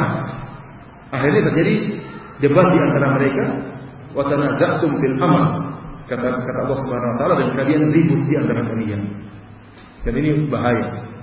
Di antara hal yang memudaratkan membawa kemudaratan besar jika ter terjadi perselisihan di antara kaum muslimin. Dan ingat syaitan kalau tidak bisa menjerumuskan kita dalam kesyirikan, maka syaitan ingin kita ribut. Karena keributan di antara kaum muslimin akan mendatangkan kemudaratan, akan mendatangkan kegagalan. Wala tanaza'u fatafshalu wa tadhhab wasbiru Kata Allah Subhanahu wa taala, janganlah kalian saling berdebat, jangan kalian berselisih. Kalian akan gagal dan bersabarlah, akan hilang kekuatan kalian. Watadhabari hukum, akan hilang kekuatan kalian wasbiru dan bersabarlah kalian. Bersabar. Jangan sampai masuk dalam kancah? Keributan karena keributan ini akan menimbulkan perpecahan dan akan menimbulkan kegagalan dalam segala hal dan banyak hal. Oleh karena bersabar. Kemudian uh, ingat saya katakan tadi Rasulullah SAW pernah bersabda Inna syaitan qad ayyisa an ya'budahu al-musallun fi jaziratil Arab walakin fi tahrishi bainahum. Sungguhnya syaitan sudah putus asa untuk disembah oleh orang-orang yang sholat di jazirah Arab, tapi dia tidak pernah putus asa untuk mengadu domba di antara ahli tauhid. Apalagi di antara ustaznya, ini paling mudah. Syaitan pintar. Kalau ingin hancurkan dakwah, kan ustaznya disuruh ribut dulu. Kalau ribut kan di bawah lebih utama untuk Dia lebih. Oleh karena antum antum yang murid-murid jangan provokasi ustaz untuk ribut aja. Karena banyak provokasi murid yang bikin ustaznya ribut. Mentang-mentang saya kan muridnya pula, jadi dia ingin angkat ustaznya supaya dia ikut rangka. Beradab dalam bertanya, beradab dalam menyampaikan kabar. Dia tadi sering mengatakan, Ustaz, apa hukumnya ini? Oh, hukumnya demikian. Itu pendapat Ustaz, Ustaz yang lain bilang nggak begitu. Waduh, ini kan ngajari ribut namanya. Ustaz yang siapa bilang dia begitu? Emang siapa dia? Akhirnya keangkuhan timbul, ego, egoisme apa? Timbul. Yang yang provokasi santri-santri, apa murid-murid. Ingat, yang kalau sudah ribut di antara para asatidah, maka ribut tersebut akan menjalar langsung ke bawah-bawah dan akan gagal Fatafshalu kalian akan gagal dalam dakwah kalian. Oleh karena Nabi SAW pernah mengutus dua orang sahabat ke Yaman. Siapa Abu Musa al Ashari dengan Mu'ad bin Jabal. Dua orang diutus ke Yaman oleh Nabi Shallallahu Alaihi Wasallam. Kemudian Nabi wasiatkan kepada mereka. Kata Nabi Sallallahu Alaihi Wasallam, "Bashira wala tunafir, yasira wala tuasira." Mudahkan, jangan buat orang lain. Ya, beri kabar gembira, jangan buat dari orang. Mudahkan, jangan persulit. Kata Nabi SAW, Tatawa'a wa la takhtalifa. Saling mengalah di antara kalian dan jangan berselisih. Saling mengalah di antara kalian dan jangan berselisih. Ini wasiat yang Rasulullah SAW berikan kepada Mu'ad bin Jabal dan Musa al-Syari radhiyallahu anhu tatkala dia mengirim mereka ke Yaman. Jangan berselisih karena perselisihan itu pasti akan menimbulkan kegagalan. Ya. Dan inilah syaitan berperan tatkala mengadu domba di antara ahli tauhid, di ahli tauhid. Makanya uh, dalam pelajaran kita bisa ambil dari perang Uhud ini terjadi kata Allah wa tanaza'tum bil amr dan kalian berselisih dalam urusan tersebut. Abdullah bin Jubair mengatakan jangan turun, yang lain mengatakan turun. Ribut di antara mereka. Kata Allah, "Wa asaitu min ba'di ma arakum ma tuhibbun." Dan kalian bermaksiat setelah Allah melihatkan apa yang kalian senangi. Artinya Allah telah berikan kemenangan. Justru kenapa kalian bermaksiat? Harusnya bersabar. Namun saya ingatkan para hadirin hadirat yang dirahmati Allah Subhanahu wa taala, jangan sampai terbetik dalam benak antum untuk mencela para sahabat. Memang benar Allah mengatakan setelah itu, minkum mayuridu dunya wa minkum mayuridul akhirah. Ini juga nasihat yang luar biasa.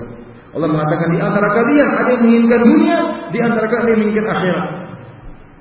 Siapa para sahabat yang menginginkan akhirat yaitu yang bertahan di atas Jabal Rumat, Abdullah bin Jubair dan para sahabat yang lain. Dan siapa yang menginginkan dunia itu para sahabat yang turun untuk mencari ghanimah tersebut. Kata Ibnu Mas'ud radhiyallahu taala anhu dari seorang sahabat senior, termasuk sahabat yang pertama kali masuk Islam, dia mengatakan, "Ma kuntu ara ahadan min ashabin Nabi sallallahu alaihi wasallam yuridu dunya." Saya dulu tidak menyangka kalau ada seorang sahabat Nabi yang ingin dunia. Hatta nazala fina yauma Uhud, minkum may yuridu dunya wa minkum may yuridu Sampai turun firman Allah Subhanahu wa taala, tentang kami pada peristiwa perang Uhud, di antara kalian ada yang menginginkan dunia, di antara kalian ada yang menginginkan akhirat. Maka saya pun sadar, ternyata di antara kita ada yang menginginkan dunia.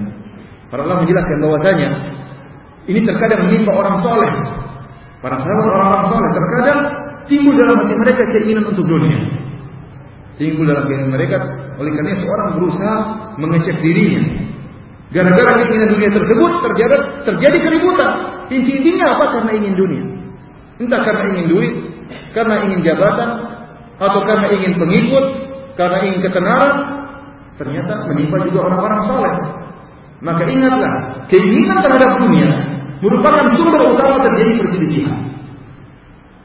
Keinginan terhadap dunia, dunia itu luas. Apakah karena ingin dapat duit, apakah ingin mengambil keuntungan, atau ingin dia yang terkenal, atau ingin ya apa namanya, dia yang ditaati, dia ingin dihormati, ini banyak. Ini yang menyebabkan terjadinya apa? Terjadinya perselisihan. Kalau seandainya semuanya ingin akhirat murni, maka tidak terjadi perselisihan. Kapan terjadi perselisihan? Tatkala ada dunia. Oleh karenanya, ulama mengatakan ini dalil bahwasanya terkadang keinginan terhadap dunia menimpa orang-orang soleh. Sebagaimana menimpa para sahabat. Jangan kita mentazkiyah diri kita. Kita bilang, oh, kita ini ikhlas. Ente jangan mentazkiyah diri ente. Sahabat saja bisa terkena penyakit ini. Dalam kondisi yang genting tatkala kita tidak ragu para sahabat sejak keluar awal ikhlas ingin mati mereka. Tapi tiba-tiba dunia dia dibukakan di hadapan mereka, mereka juga ingin mencicipi dunia tersebut. Tiba-tiba, bukan mereka rencanakan sebelumnya. Para sahabat tidak ingin dunia sama sekali terkadang mereka berangkat. Namun di tengah-tengah perjalanan, dunia dibuka, mereka ingin. Dan itu bisa terjadi pada kita-kita juga di awal-awal mungkin dakwah ingin ingin ikhlas, ingin ya saya ingin ini adalah uh, apa namanya ladang akhirat saya, ini amal jariah saya, tiba-tiba di tengah perjalanan dunia dibuka, kepingin juga, rupanya enak juga dulu. Saya kan juga ingin poligami. Akhirnya ribut bukan apa-apa namanya karena dunia. Karena kalau timbul ribut ikhwan, periksa diri kita. Jangan sampai kita yang bermasalah. Jangan sampai kita ingin apa? dunia. Kita ingin kita yang jadi pimpinan, entah kita ingin kita yang ingin yang dihormati, atau kita ingin keuntungan yang lebih besar, atau ingin diberi jabatan, harus sebagai mudir lah, macam-macam lah. Ternyata kita sumber penyakit. Hati-hati. Dia tadi perkataan Ibnu Mas'ud, "Ma kuntu ara ahadan min ashabi Nabi sallallahu alaihi wasallam yuridu dunya hatta nazala bina yawma Uhud, minkum yuridu dunya wa minkum yuridu akhirah." Kalau saya tidak menyangka kalau ada seorang sahabat. Karena Ibnu Mas'ud tahu bagaimana para sahabat. Bagaimana ibadah mereka? Saya tidak menyangka ada seorang seorang pun dari sahabat yang menginginkan dunia. Sampai kemudian Allah yang kasih tahu tatkala turun firman tersebut dalam dalam peristiwa perang perang Uhud. Namun saya ingatkan, jangan sampai kita seuzon kepada para sahabat tadi yang turun. Mereka beristihad dan mereka bersalah, namun mereka telah diampuni. Oleh karena Allah mengatakan, "Tsumma sarafakum anhum liyabtaliyakum wa laqad afa ankum." Dan Allah telah memaafkan mereka kalian. Jangan sampai terbetik merendahkan. Ini terjadi terjadi sebagai pelajaran bagi kita. Allah menakdirkan demikian sebagai pelajaran. Bahwasanya perdebatan, perselisihan menimbulkan kegagalan dan juga sebab perselisihan kebanyakan kembali kepada masalah dunia. Namun Allah telah memaafkan para para sahabat. Kita nggak tahu dimaafkan atau tidak. Walau pada ba'akum karena sebagian orang-orang Syiah mencela para sahabat. Tuh para sahabat ini Allah mengatakan mereka suka dengan dunia, mencela. Mereka lupa Allah mengatakan di akhirnya, walau pada apa? Ampun. Allah telah pengampunan langsung turun dari dari Allah Subhanahu wa taala kepada para para sahabat. Akhirnya setelah mereka turun kemudian terjadi peperangan dari dua arah. Mulailah eh, terjadi peperangan, para sahabat kaget tiba-tiba diserang dari dua arah, maka mulailah berguguran para sahabat ketika itu. Banyak gugur. Di antara yang gugur adalah Hamzah bin Abdul Muttalib radhiyallahu taala yang berperang dengan begitu hebatnya. Namun dia sudah diincar oleh Wahsy Wahsy dari Habasyi, budak Habasyi, tuan dia namanya uh, Jubair bin Mut'im, yang nanti juga masuk Islam. Jubair bin Mut'im punya paman namanya Tuaimah bin Adi. Tuaimah bin Adi.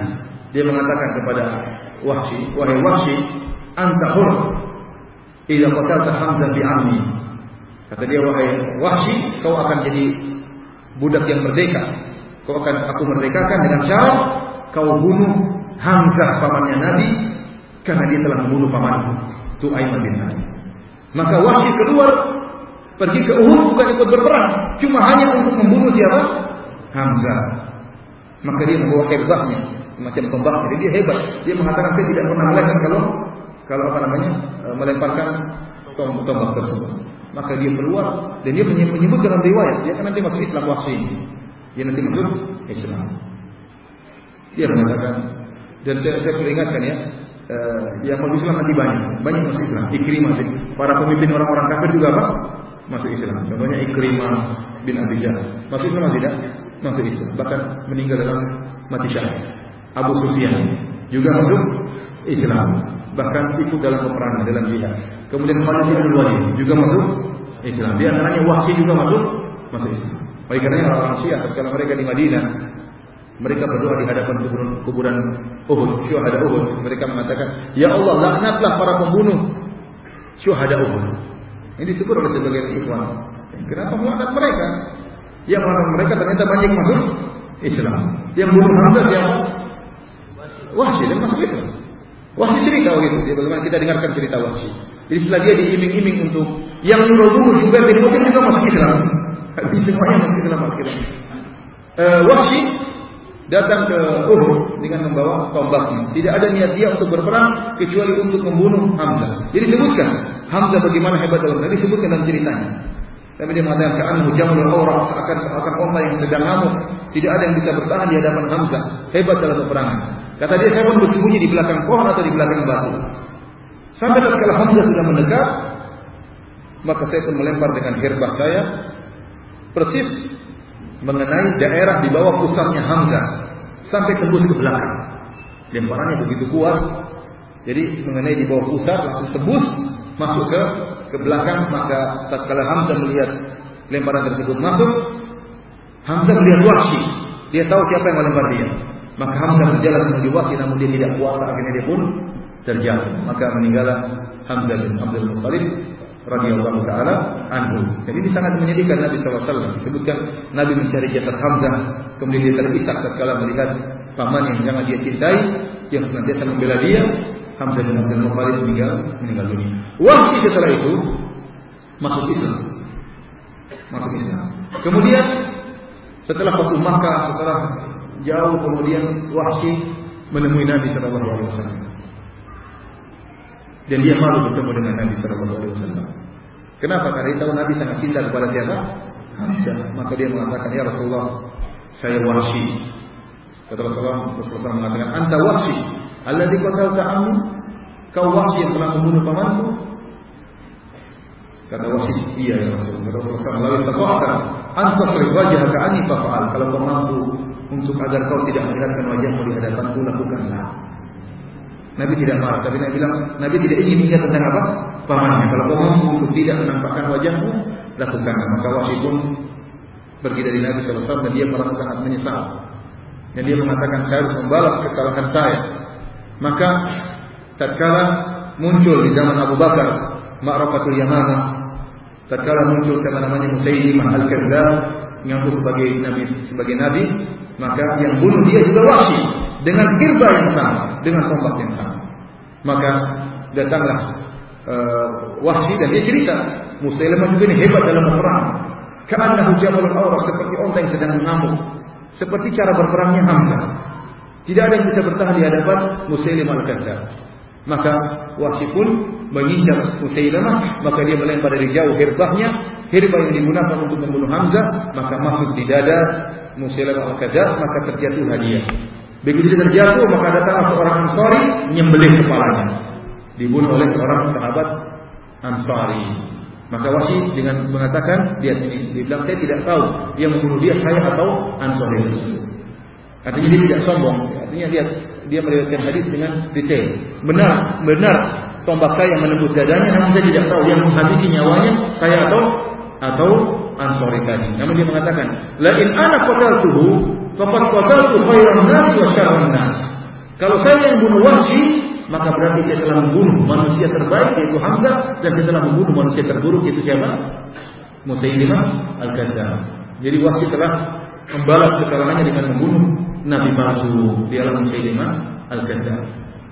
Yang terbunuh saya katakan dalam perang Uhud adalah Hamzah bin Abdul Muttalib yang buat Nabi SAW sangat sekali. Kemudian di antara yang terbunuh seperti Musa bin Umair. Musa bin Umair yang memegang bendera muhajirin. Tatkala dia terbunuh maka akhirnya diambil benderanya oleh Ali bin Abi Thalib. Para hadirin ini sekedar intermezzo saja. Karena sering saya ditanyakan oleh sebagian ikhwan, ada pendapat ini, ada pendapat yang.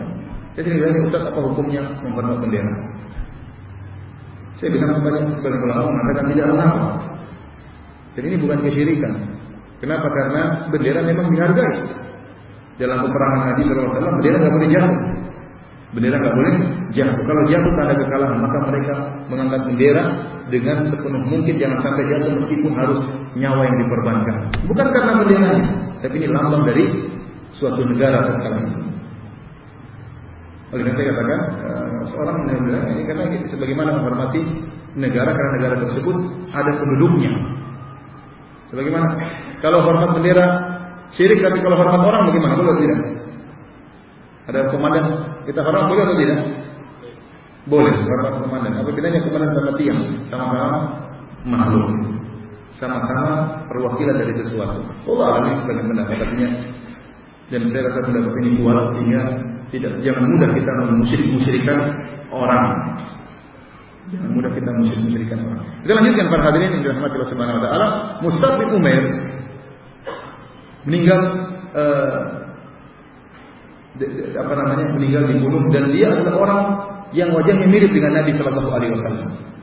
Sehingga tatkala Mus'ab terbunuh, Mus'ab bin Umair terbunuh, sebagian orang-orang musyrikin menyangka dia telah membunuh Nabi Shallallahu Alaihi Wasallam. Beliau terbunuh dengan dengan tragis Mus'ab bin Umair. Ya. Dialah dai. Sebenarnya bagaimana besarnya, bagaimana besarnya pahala yang dibawa oleh Mus'ab bin Umair. Dia dulu orang kaya, sebutkan bagaimana seorang pemuda yang kaya raya, kemudian parfumnya tercium dari jarak jauh, bajunya sangat halus, kemudian eh, apa namanya kulit tubuhnya halus, kemudian dia masuk Islam, akhirnya jadi miskin, hanya pakai baju yang kasar, tidak ada lagi parfum yang dia pakai. Kemudian dia dakwah di kota Madinah dan subhanallah kaum Ansor masuk Islam dengan dakwah siapa? Musa bin Umair. Kita besar jasanya Musa bin Umair radhiyallahu taala anhu. Kemudian dia meninggal dalam keadaan miskin. Dia meninggal dalam keadaan miskin. Salah seorang sahabat berkata, "Hajar nama Rasulullah sallallahu alaihi wasallam wa nahnu nabtaghi wajh Allah Fawaqa ajruna Allah. Kami telah berhijrah bersama Nabi Shallallahu Alaihi Wasallam. Kami semua berharap wajah Allah Subhanahu Wa Taala dan kami telah mendapatkan pahala dari Allah Subhanahu Wa Taala. Kemudian kata dia, wa minhu wa minna di antara kami man lam yakul min ajrihi syai'an. Belum ada ada di antara kami yang tidak sempat merasakan hasil dari hijrah dia. Minhum Mus'ab bin Umair, di antaranya Mus'ab bin Umair. Dia belum merasakan keindahan Islam sama sekali. Artinya dia meninggal masih dalam perjuangan. Sekarang alhamdulillah Islam sudah berkembang, seorang bisa merasakan nikmatnya Islam, merasakan ketenangan Islam. Bin Umair belum sempat berhijrah, kemudian perang Badar, kemudian perang Uhud, kemudian meninggal dunia dan meninggal dalam keadaan miskin. Kata dia sahabat ini minhum Mus'ab bin Umair, di antaranya Mus'ab bin Umair. Ya. Dan kalau kutila yauma Uhud dia terbunuh tatkala di perang Uhud walam yadruk illa namrah dan dia tidak meninggalkan kecuali hanya kisah sebuah baju. Kata mereka in qaina biha ra'sahu badat rijlahu wa in qaina biha rijlaihi badat ra'suhu. Kata mereka kalau kami tutup dengan kain tersebut untuk mengkafankan Mus'ab bin Umair radhiyallahu anhu, kalau kami tutup kedua kakinya, kami tutup kepalanya, maka nampak apa? Kedua kakinya. Kalau kami buat tutup kedua kakinya, maka nampak apa? Kepalanya. Miskin kan Dan tidak ada sahabat yang mengatakan saya punya kain kelebihan, tutup dengan kain itu. Enggak ada ketika itu. Enggak ada. Sehingga Rasulullah SAW mengatakan, eh, akan ghassu ra'sahu, tutuplah kepalanya dengan kainnya, waj'alu fi rijlaihi idkhar. Atau idkhir. Rasulullah SAW meletakkan tumbuhan idkhir di bagian kakinya. Karena kain kafan tidak cukup, maka tutuplah kepalanya dengan kain kafan tersebut, adapun kakinya dengan dengan apa tumbuhan yang namanya ikhtir, apa eh, idkhir. Untuk perhatikan bagaimana negerinya para sahabat ketika itu. Tidak ada sahabat yang mengatakan ya Rasulullah, saya punya kelebihan kain untuk apa membunuh Musa. Tidak ada ketika itu. Sehingga tutup dengan dengan tumbuhan. Di antaranya Musa. Ya. Oleh karena itu firman Allah Subhanahu wa taala uh, apa namanya tentang apa rijalun sadaqu ma ahadullah alaihi. Faminhum man qada nahbahu wa minhum man yantazir wa ma badalu tabdila. Di antara para sahabat ada orang-orang yang telah menunaikan apa yang mereka janjikan kepada Allah Subhanahu wa taala, di antara mereka ada yang meninggal, di antaranya Musa bin Umair meninggal dunia. Dan sekarang kuburan yang ada di Syuhada Uhud yang nampak diberi semacam batu, ada ada agak besar, diduga itu kuburannya Mus'ab bin Umair dan Hamzah bin Abdul Muttalib. Allah itu hanya dugaan dari orang-orang sekitar situ sehingga diberi tanda khusus. Yang lainnya rata tidak ada gundukan sama sekali, namun ada tanda khusus diberikan batu-batu kecil. Kata mereka itu adalah kuburan Mus'ab bin Umair dan uh, siapa? Uh, Hamzah bin Abdul Muttalib. Allah alam besok. Namun demikianlah ya kisah bagaimana Mus'ab bin Umair. Ini juga diingat oleh uh, Abdurrahman bin Auf. Abdurrahman bin Auf suatu saat puasa Kemudian dia dihidangkan hidangan berbuka. Maka langsung dia ingat Mus'ab bin Umair. Dia mengatakan telah meninggal orang yang lebih baik daripada saya. Dialah Mus'ab bin Umair. Kemudian apa yang, yang kita rasakan sekarang ini dia mengatakan apa namanya? Khositu an yakuna mimma min tayyibatin ujilat Dia khawatir dia mengatakan saya khawatir kemudahan-kemudahan yang saya dapatkan ini adalah termasuk kebaikan-kebaikan yang disegerakan bagi kita di dunia sehingga kita tidak tidak mendapatkan bagiannya di akhirat. Oleh karena ini nasihat kepada ikhwan sekalian, ini kalau kita diberi kemudahan rezeki oleh Allah alhamdulillah. Namun kalau ternyata rezeki kita sulit, kita harus berjuang, maka ingat dunia ini cuma sementara. Ya, tempat kita sungguhnya di mana di di akhirat. Tempat tinggal kita sungguhnya di akhirat. Lihat bagaimana para sahabat mereka meninggal dalam keadaan miskin. Rasulullah SAW berkata kepada seorang sahabat, "Kun fid dunya ka'annaka gharibun aw abiru sabil." Jadilah engkau di dunia ini seperti orang yang asing atau orang yang sekedar numpang lewat. Namanya orang asing apa? Orang asing itu dia tinggal di tempat, dia tidak terlalu bersemangat membangun rumah di negeri tersebut. Kenapa dia asing? Dia akan pergi. Dia akan pergi meninggalkan tempat tersebut.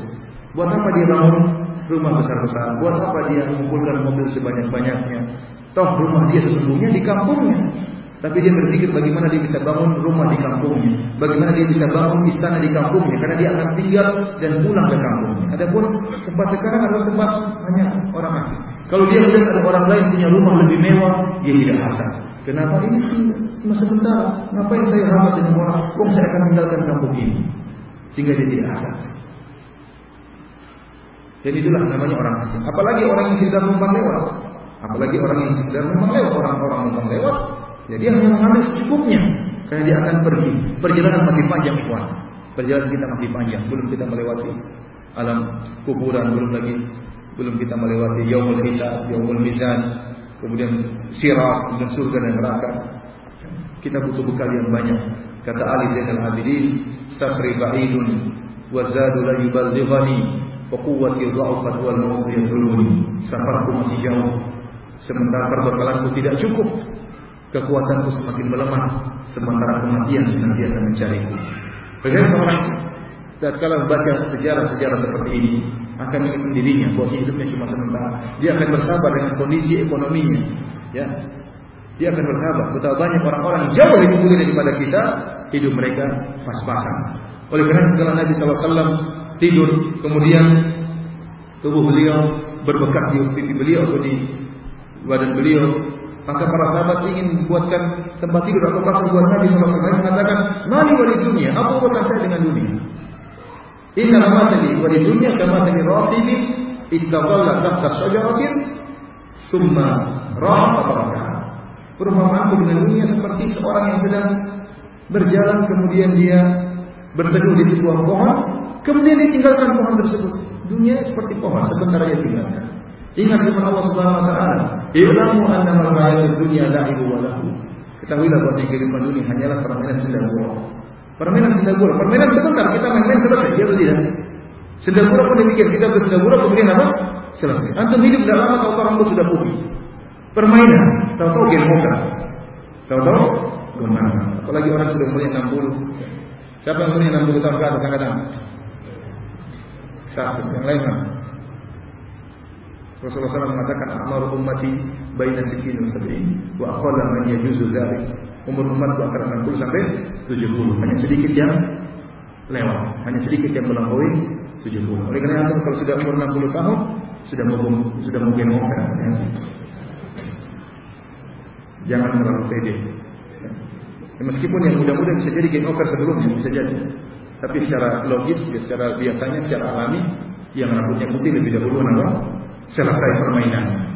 Tiba-tiba dibangkitkan oleh Allah, tiba-tiba kita masuk dalam yaumul hisab. Oleh karena para nikmat Subhanahu wa di antara hal yang membuat kita supaya kita tidak terlalu tenggelam dengan dunia, ingat kisah-kisah para sahabat. Baca kisah-kisah mereka. Bahwasanya masih banyak orang-orang lebih mulia daripada kita, hidup mereka lebih susah daripada kita. Kalau Allah berikan rezeki alhamdulillah, namun Ingat rezeki bukan berarti tanda kemuliaan Allah terhadap seorang hamba. Seorang hamba mulia bisa jadi dia miskin, bisa jadi dia kaya, bisa jadi pas-pasan. Itu tergantung hikmah Allah yang Allah kehendaki. Para hadirin dan hadirat yang dirahmati Allah Subhanahu wa taala, di antara yang meninggal dunia dalam peperangan Uhud adalah Amr bin Jamuh. Amr Amr bin Jamuh seorang sahabat yang dia pincang. Dia pincang dan dia diberi uzur oleh Nabi SAW untuk tidak ikut perang. Yang berperang anaknya empat orang semua ikut perang. Ada namanya Mu'ad, ada Mu'awid, ada Abu Aiman kalau tidak salah, ada empat orang. Anak-anak beliau semua ikut perang sementara dia tidak. Bapaknya tidak ikut. Kenapa? Pincang. Maka dia ingin mati syahid. Maka dia bertanya kepada Nabi SAW, Ya Rasulullah, kalau saya berperang, apakah saya akan menginjakkan pincangku ini di surga? Kata Rasulullah SAW, iya. Maka dia mengatakan demi Allah hari ini saya akan injakkan pincangku mana di di surga. Maka dia pun maju dalam pertempuran kemudian beliau meninggal radhiyallahu taala anhu. Kemudian di antara juga Abdullah bin Jahsyin. Abdullah bin Jahsyin saat bin Abi Waqqas cerita mereka pernah berdoa. Saat Abdullah bin Jahsyin mengatakan apa yang kau berdoa saat bin Abi Waqqas? Saya berdoa berdoa bahwasanya Allah mempertemukan saya dengan orang yang hebat dalam peperangan dari orang kafir. Maka saya membunuhnya dan saya ambil harta rampasannya. Saya ingin seperti itu. Adapun kamu apa yang kau berdoa ya Abdullah bin Jahsyin? Abdullah bin Jahsyin radhiyallahu mengatakan, saya berdoa agar saya bertemu dengan seorang musuh, lalu dia potong hidungku, lalu dia robek perutku, lalu dia keluarkan ususku. Kemudian saya bertemu dengan Allah dan Allah bertanya kepada aku, kenapa tubuhmu demikian? Saya melakukan demikian engkau ya Allah. Itu doanya siapa? Abdullah bin Jahsyin. Maka setelah itu saat bin Waqqas mendapati Abdullah bin Yashin meninggal sebagaimana doa beliau dan mengatakan doa Abdullah bin Yashin lebih baik daripada doa saya.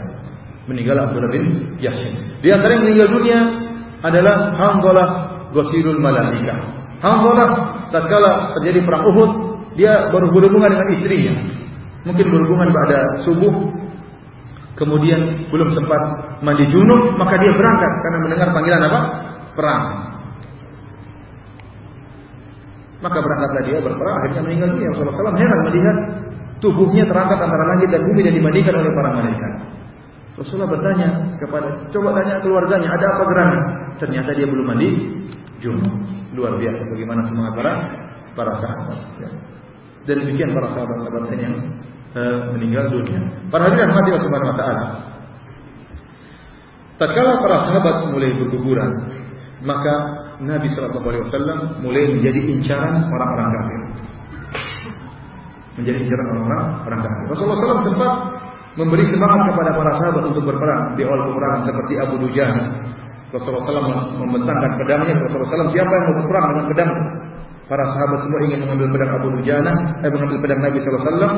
Kemudian kata Rasulullah SAW, "Man ya'khudhuhu bihaqqihi?" Siapa yang mau berperang dengan haknya pedang ini? Fa'ahjamal qaum maka orang-orang tidak berani mengambil, maka Abu Dujana mengambil. An akhudhu bihaqqi. Kata Abu Dujana, saya akan berperang dengan hak pedang ini. Maka dia pun berperang dengan begitu hebatnya.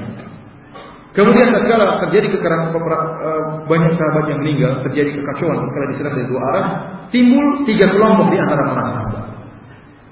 Ada sahabat yang lari ke Madinah. Mereka mengatakan ngapain kita perang? Kenapa ada isu Rasulullah sudah meninggal dunia? Dan benar-benar terjadi itu.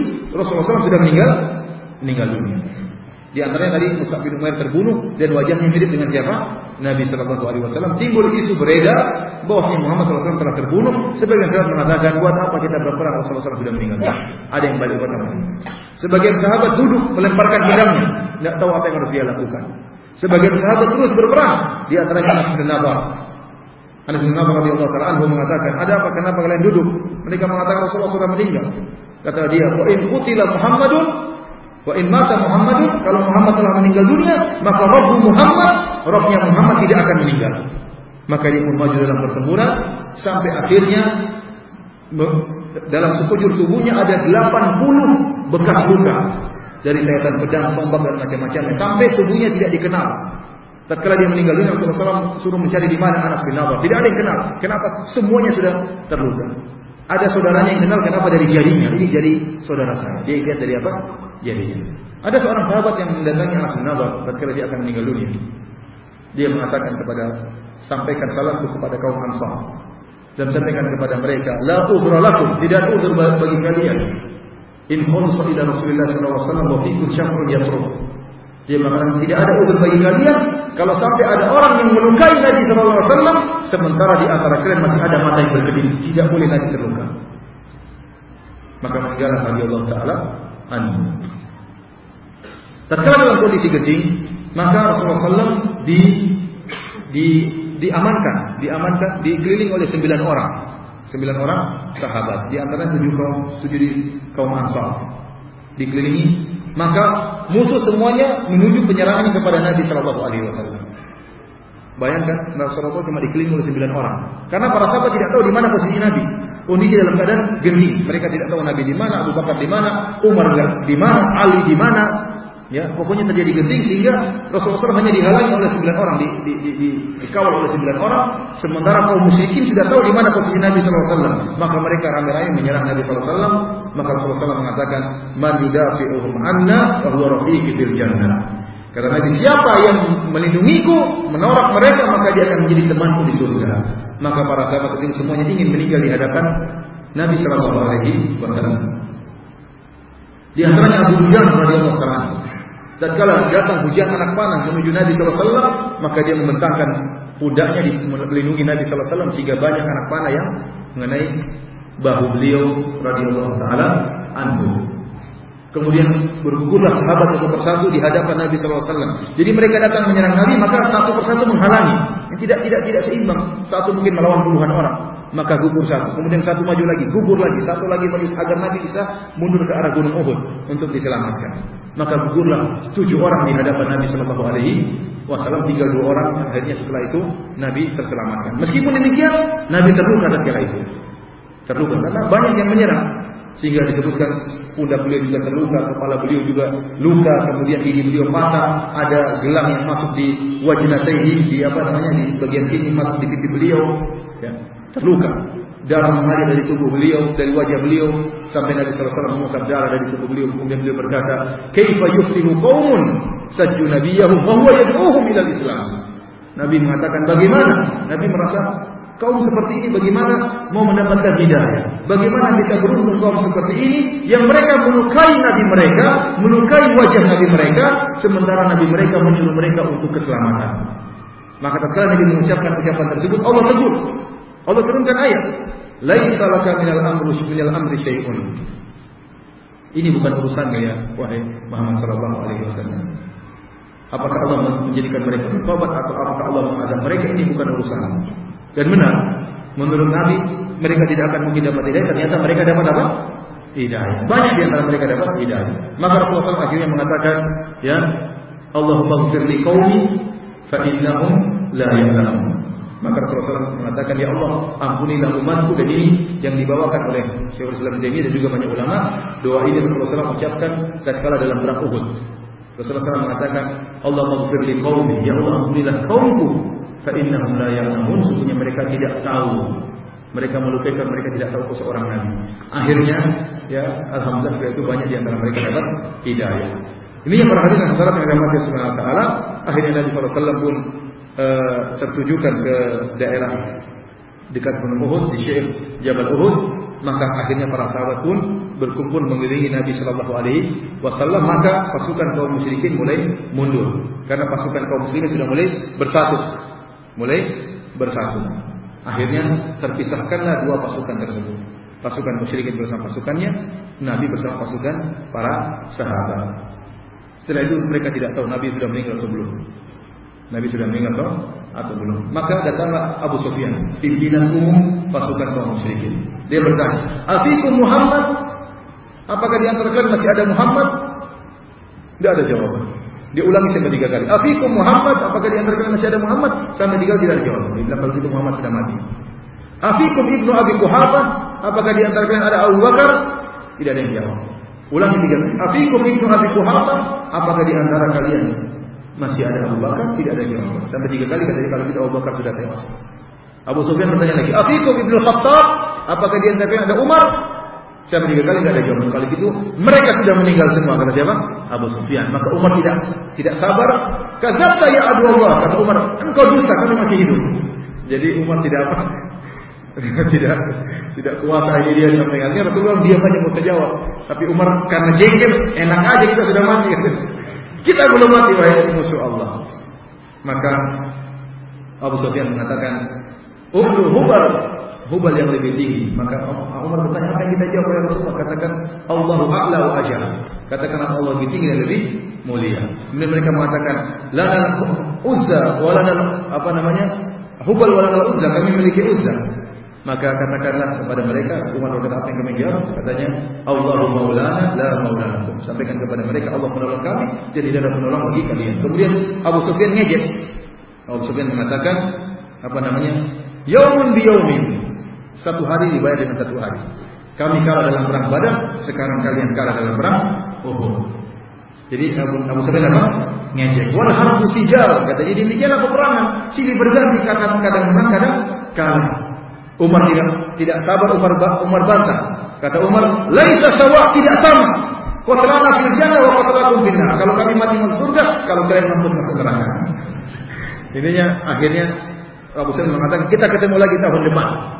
Kita ketemu lagi apa tahun depan. Bersambung adalah perang Honda.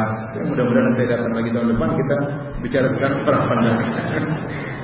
Demikian para hadirin dan hadirat yang dirahmati Allah Subhanahu wa taala, sekilas tentang bagaimana terjadinya perang Uhud dan beberapa faedah-faedah yang uh, dikumpulkan dari perang Uhud dan masih banyak faedah-faedah yang lain tapi itu sekitar apa beberapa faedah-faedah yang sangat penting ya bahwasanya di antara faedah yang lain yang sangat penting juga yaitu Rasulullah SAW hanyalah manusia biasa Beliau seorang nabi, namun beliau bukan Tuhan. Oleh karena beliau juga apa?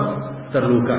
Dan Ibnu Qayyim menyebutkan tersebarnya isu Rasulullah SAW meninggal, padahal beliau tidak meninggal. Ini sebagai mukadimah dari Allah Subhanahu Wa Taala.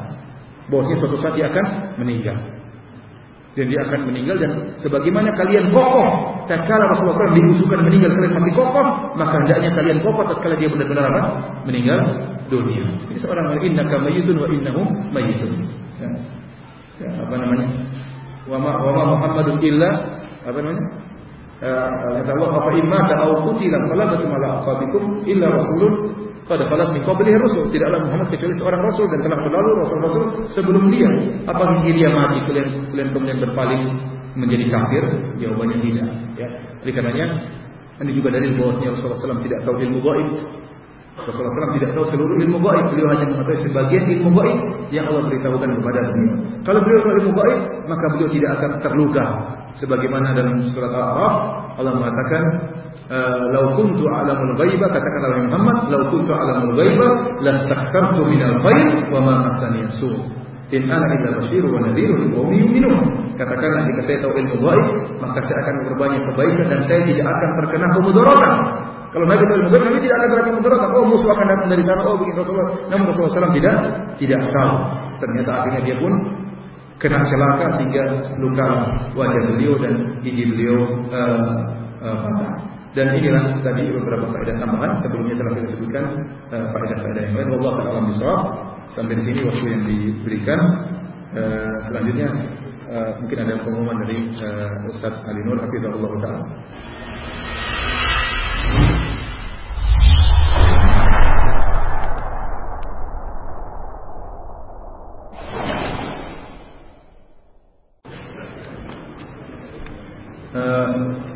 Ikhwanifillah Fatihidin Assalamualaikum Kita sampai pada sekarang pada uh, sesi tanya jawab Insya Allah kalau jawabannya pertanyaannya mudah akan saya jawab Kalau susah untuk tanyakan sama Ustaz yang lain Ustaz Ali Nur, Ustaz Abu Ihsan uh, Pertanyaan pertama Sholat terawih yang sesuai dengan sunnah 4 rakaat atau 2 2 rakaat dan apa hukum berjualan makanan di siang hari bulan Ramadan? Dua pertanyaan.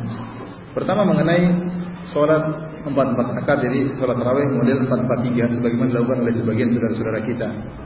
E, secara hukum ini perkara yang diperbolehkan jadi ini masalah khilafiyah dan ini kalau tidak salah dalam mazhab Hanafi bahwasanya e, dikenakan sholat empat empat rakaat.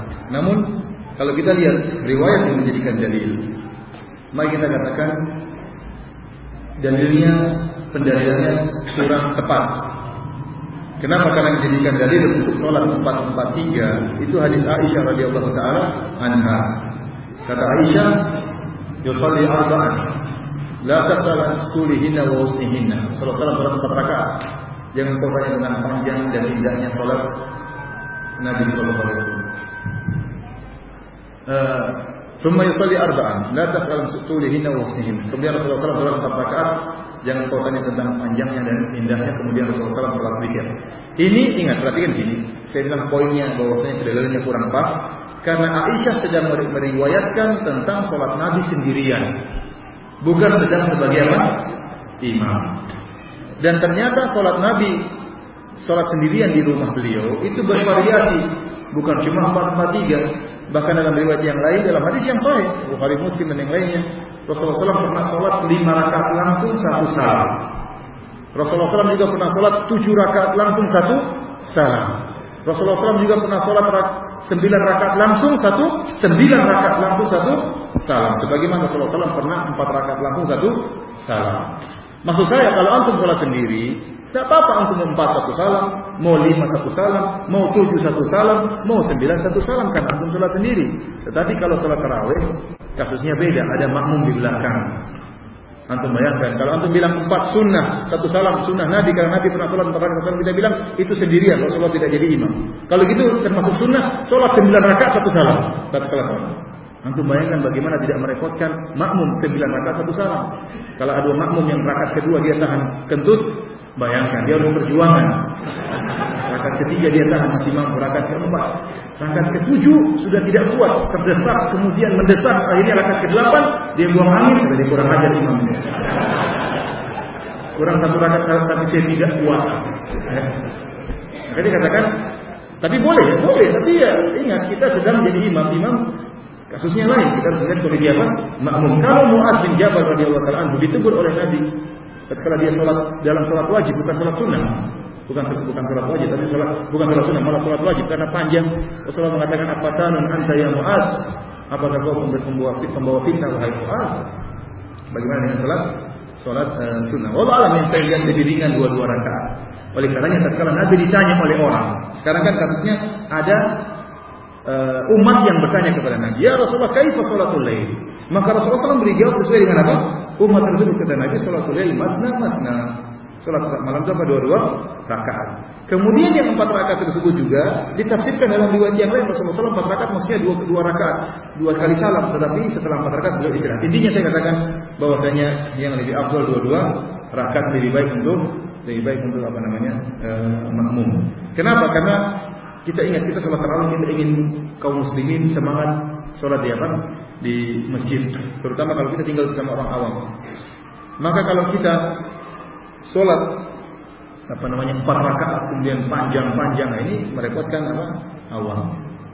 Makanya yang paling saya paling senang seperti di Masjid Nabawi. Masjid Nabawi 20 rakaat satu juz. Satu rakaat satu halaman. Ringan. Sampai ada yang bertanya kepada Ustaz, kenapa kalau di Masjid Nabawi kok ringan kalau di Indonesia jadi berat ya? tergantung imamnya. Akhirnya apa? Dan kenyataan ada sebegini bahwa dia terapkan satu juz. Satu juz, namun dia terapkan delapan rakaat. Masalahnya itu masjid masjid kampung bukan masjid pondok. Akhirnya apa? Masyarakat mulai mempreteli satu persatu. Enggak mau lagi sholat di sini. Kenapa berat? Antum bayangkan, masyarakat nggak tahu bahasa Arab. Kemudian antum sholat panjang ini nggak tahu ini imam ngomong apa. Kalau kita ngomong tahu bahasa Arab, kita masih ngerti oh dia bicara tentang suatu kisah, tentang apa, kita ngerti meskipun kita nggak hafal Quran, tapi tahu bahasa Arab, kita nggak. Tapi kalau nggak tahu bahasa Arab ini ngomong apa imam ini nggak tahu. Kok lama banget? Akhirnya apa? Aduh kita pindah masjid saja di sana masjid ada yang bagus. Imamnya al-fatihahnya satu nafas. Makanya memperhatikan kondisi makmum ini juga perlu sebagai imam. Jangan Jangan kita hanya mementingkan diri. Oh saya khusyuk kalau satu satu rakaat langsung. Kalau dua lembar misalnya, kalau antum sama santri-santri sudah sama sepakat bagus. Tapi kalau antum jadi imam di kampung jangan, jangan. Karena saya sendiri pernah mengalami. Saya diundang orang sholat, saya sholat padahal tidak panjang-panjang. Satu rakaat cuma satu halaman atau satu setengah halaman. Tapi masjid umum. Akhirnya ibu-ibu itu pada berhenti sholat dia buka apa namanya? Buka tirai. Ini imam benar-benar baca Quran katanya. Mereka tanya, mereka bilang ada istilahnya kalau juz am itu ada istilah mereka turutan atau apa gitu. Oh ini baca bukan turutan, dibaca Quran beneran kan? tapi mereka, saya baru tahu setelah saya sholat dia ceritain. Waduh saya nggak tahu ini kesalahan saya. Harusnya orang awam kita nggak boleh gitu kan, yang boleh gitu kan. Bagaimana hukumnya mengangkat pemimpin dengan cara demokrasi? Bagaimana sikap kita? Apakah golput itu haram? Sementara demokrasi adalah produk Yahudi mau dijelaskan. Semua ulama sepakat bahwa demokrasi haram adalah batil dari Yahudi. Ya, kemudian e, dalilnya terlalu banyak. Di antaranya menyamakan suara dianggap sama semua. Antara seorang pezina dengan seorang ulama sama-sama nilainya satu. Ini menunjukkan kebatilan demokrasi. Namun apakah boleh kita ikut pemilihan umum? Maka saya katakan jumhur ulama membolehkan. Terutama ulama yang masih di antara yang bolehkan seperti Syekh Al-Bani rahimahullah, Syekh Bin Baz rahimahullah, Syekh Utsaimin rahimahullah. Lajnah Daimah. Lajnah Daimah itu ulamanya banyak atau tidak? Banyak, 6 atau 8 orang. Kemudian Mufti Arab Saudi sekarang yang masih hidup juga membolehkan. Syekh Abdul Musin Abbas juga membolehkan. Syekh Ibrahim Ruhaimi membolehkan. Syekh Abdul Malik Ramadhani yang punya kitab Madari Munawar dulu melarang-larang pemilu, kita tidak tanya langsung dan dia juga mau membolehkan. Kemudian juga Syekh Ali Hasan juga membolehkan. Kemarin saya terjemahkan di Istiqlal di hadapan umum dia mengatakan boleh. Syekh Masyur Hasan Salman, murid Syekh Al-Bani semuanya membolehkan. Syekh Ali mengatakan, dulu cerita di hadapan kita dan rekamannya ada. Dulu saya waktu di waktu ada pemilu di Irak, ya maka banyak orang yang bertanya kepada saya tentang hukum pemilu. Saya mengatakan ahlu sunnah jangan milih. Tidak usah sibuk dengan pemilihan umum. Ternyata Syiah yang menang. Syiah yang menang jadi masalah bagi ahlu ahlu sunnah. Akhirnya setelah itu pemilu berikutnya saya suruh pilih semuanya pilih yang sunnah. Ada sebagian ulama yang tidak boleh kan contohnya Syekh Mukbil rahimahullah dia sudah meninggal dunia. Kemudian Syekh Rabi juga ada kaul bahwasanya beliau tidak boleh. Namun saya katakan ulama kibar seluruhnya membolehkan. Yang tidak membolehkan apa dalilnya? Dalil mereka katanya tidak ada masalahnya. Yang kedua, sebagian orang mengatakan kalau orang memilih memilih pemilu berarti memilih demokrasi. Kalau memilih demokrasi berarti memilih kesyirikan. Jadi memilih melanjutkan mendukung apa? Demokrasi. Dan lagi mereka mengatakan sekarang belum darurat, ngapain kita memilih? Ini pendapat yang tidak membolehkan. Tetapi kalau kita lihat secara kaidah, secara kaidah bahwasanya yang membolehkan pendapatnya lebih kuat. Pendapatnya lebih kuat. Kenapa? Seluruh ulama yang membolehkan baik Syekh bin Baz, Syekh Utsaimin, Syekh Albani, kemudian sekarang Syekh Albani e, menyuruh memilih juga di antara juga Syekh Abbad yang sekarang semuanya berkaidah dengan satu kaidah yang masyhur Kaidah tersebut bunyinya irtikabu akhafid dararain, menempuh kemudaratan yang lebih ringan dari dua kemudaratan yang tidak bisa dihindari. Saya ulangi, kaidah ini bunyinya irtikabu akhafid dararain artinya menempuh kemudaratan yang paling ringan dari dua kemudaratan yang tidak bisa dihindari. Adanya pemimpin pasti bawa kemudaratan. Kita tidak sedang memilih umat Khattab. Baik pemimpinnya si A atau si B, pasti dia akan mengeluarkan undang-undang yang berpengaruh kepada kita. Dan dia pasti bukan undang-undang Islami secara total. Oleh karenanya pasti membawakan kemudaratan. Kita tidak bisa menghindar. Selama kita masih jadi rakyat Indonesia, pasti berdampak kepada rakyat. Ibarat seorang misalnya dalam satu satu kelas ada pemilihan ketua kelas. Calonnya dua, satu si A, ketua kelasnya nakal, yang B sangat nakal. Antum sekarang disuruh milih, pilih mana si A atau si B? Saya golput saja deh, saya nggak mau milih. Apakah waktu antum golput tidak kena dampak jadi pemilihan ketua kelas tersebut? Pasti kena, kecuali antum pindah sekolah. Selama antum masih di kelas tersebut sebagai anggota kelas, keputusan-keputusan dari ketua kelas yang si atau si B pasti kena antum. Inilah kaidah yang disebut dengan dua kemudaratan yang tidak bisa dihindari, maka pilih yang lebih ringan. Dan ini berlaku dalam segala hal. Jangankan masalah pemilu, masalah kecil pun berlaku. Para ulama menyebutkan dalil dalilnya tentang contoh kisah Arab Badui. Ja'a Arabiyun babala fi ta'ifatil masjid fazajarahu. Ada seorang Arab Badui datang di Masjid Nabawi kemudian kencing di Masjid Nabawi. Maka orang-orang ingin menghentikan dia. Fanahahu Nabi wasallam bilang jangan, da'u biar dia kencing. Nabi sedang menerapkan kaidah menempuh kemudaratan yang ringan. Ada dua kemungkinan. Pertama dibiarkan kencing satu titik, kencingnya cuma satu titik. Sementara kalau para sahabat melarang dia, maka bahaya. Bisa jadi dia melawan kan? Kalau dia balik melawan kan berhamburan berbagai macam titik. Ya, bisa jadi kena tubuh sahabat, bisa jadi berhamburan orang-orang Badui. Maka Nabi memilih untuk biarin aja dia kencing. Ini bukan berarti Nabi mendukung kencing di masjid, paham? Apakah berarti Nabi bilang mendukung kencing di masjid boleh? Tidak boleh, tidak ada kelaziman, paham? Maksud saya, seorang tatkala mengatakan boleh memilih bukan berarti mendukung demokrasi, tidak, sedang memilih kemudaratan yang lebih ringan. Ini bukan berarti dia bukan berarti berarti oh kalau begitu Ustaz, kamu e, bilang orang kecil e, apa orang orang Arab Badui kecil di masjid berarti boleh kecil di masjid dong. Enggak, enggak, enggak, enggak harus begitu. Tidak kelaziman seperti ini. Dalil yang lain, contohnya seperti kisah Nabi Khadir dan Nabi Musa. kalau mereka apa namanya? Hatta idza raqiba fi safinati kharaqaha. Tatkala mereka naik di atas perahu maka Nabi Khidir merusak perahu tersebut. Padahal tadinya mereka berdua naik di perahu dalam keadaan gratis karena pemilik perahu kenal Nabi Khidir. Setelah dinaikkan gratis, tatkala turun mana Nabi Khidir rusakin rusakin apa perahu tersebut maka Musa pun Nabi Musa alaihissalam pun tegur apakah air susu dibalas dengan air tuba maka Nabi kita menjelaskan amma safinatu fakanat limasakin ya'maluna fil bahr fa'arafu an ibaha wa kana wara'ahu maliku ya'khudhu kull safinatin wasba. Adapun perahu-perahu tersebut adalah milik orang-orang miskin. Ya, dan ada raja yang zalim yang suka mengambil perahu-perahu yang bagus. Maka saya ingin merusak perahu tersebut supaya tidak diambil oleh apa namanya? raja zalim tadi. Sekarang Nabi di depan Nabi Khidir ada dua pilihan. Kemudaratan pertama merusak kapal tersebut. Kemudaratan kedua, kapal tersebut diambil secara keseluruhan. Maka mudarat yang lebih ringan memecahkan e, perahu tersebut. Ini bukan berarti boleh memecahkan perahu, tidak. Boleh merusak perahu, enggak. Tetapi ini kemudaratan yang ringan yang tidak bisa dihindari, maka ditempuhlah kemudaratan yang ringan. Dan saya ingatkan, ini beda dengan kaidah darurat tubihul mahdurat. Kemudaratan membolehkan yang haram. Ini lain dengan ini. Ini bukan masalah darurat. Kalau kita di di tengah hutan tidak ada makanan kecuali daging babi, ya maka kita harus makan daging babi kalau kita mati. Ini lain kaidahnya. Kalau kaidah ini bukan darurat, tidak ada darurat, tidak ada. Cuma ada dua kemudaratan yang tidak bisa kita hindari, maka kita pilih mana? Nggak bisa ada alternatif yang lain. Kita pilih yang lebih ringan.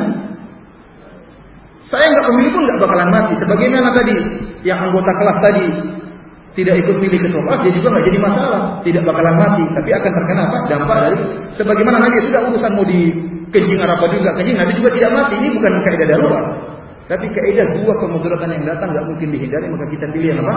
Paling ringan. Di antara dalil yang disebutkan oleh Syekhul Islam Taimiyah adalah kisah masuknya Nabi Yusuf alaihissalam dalam dalam kerajaan Mesir. Ibnu Taimiyah menjelaskan, raja Mesir itu musyrik dan kafir.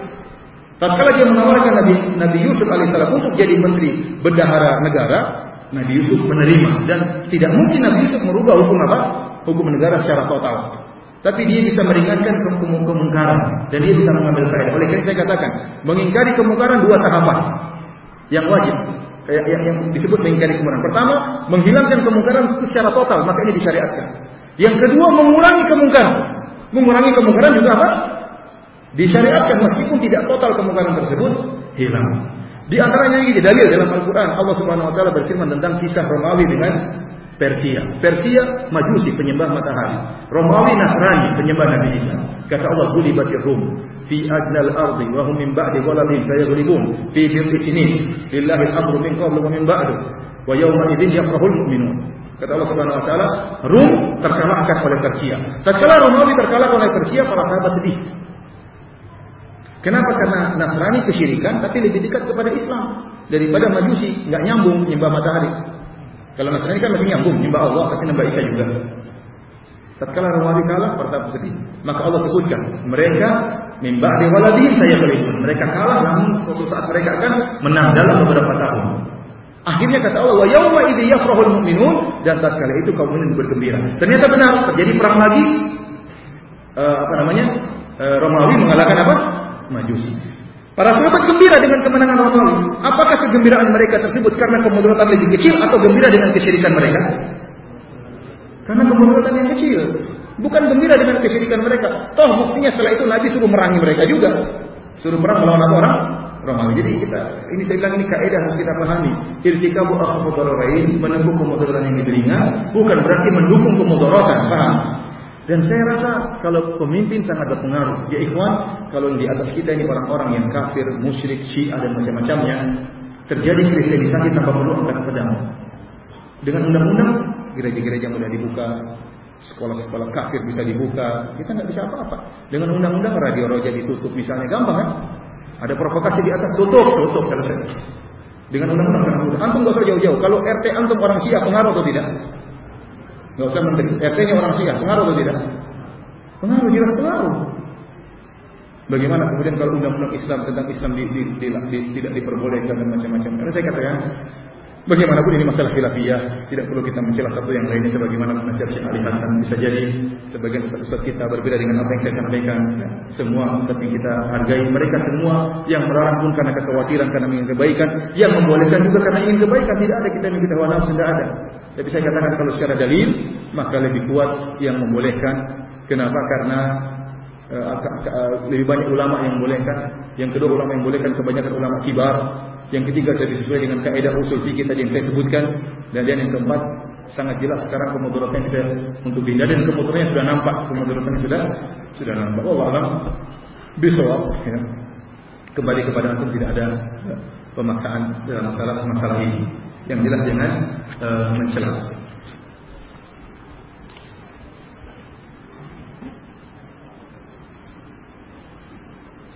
Sebagian ikhwan merasa dirinya adalah yang terbaik karena ikut pengajian salaf sehingga menyepelekan dan merendahkan yang lain. Bagaimana dengan nasihat ustaz? Ikhwan, kata Allah, "Inna akramakum inna akramakum indallahi atqakum." Yang paling bertakwa di antara kalian, yang paling mulia di sisi Allah yang paling ber, bertakwa. Dan jalan menuju ketakwaan banyak. Di antaranya mengikuti manhaj salaf ini jalan menuju apa? Ketakwaan. Di antaranya sholat malam, di antaranya sedekah, di antaranya menjaga lisan, di antaranya baik kepada istri, di antaranya taat kepada suami. Ini semua ketakwaan.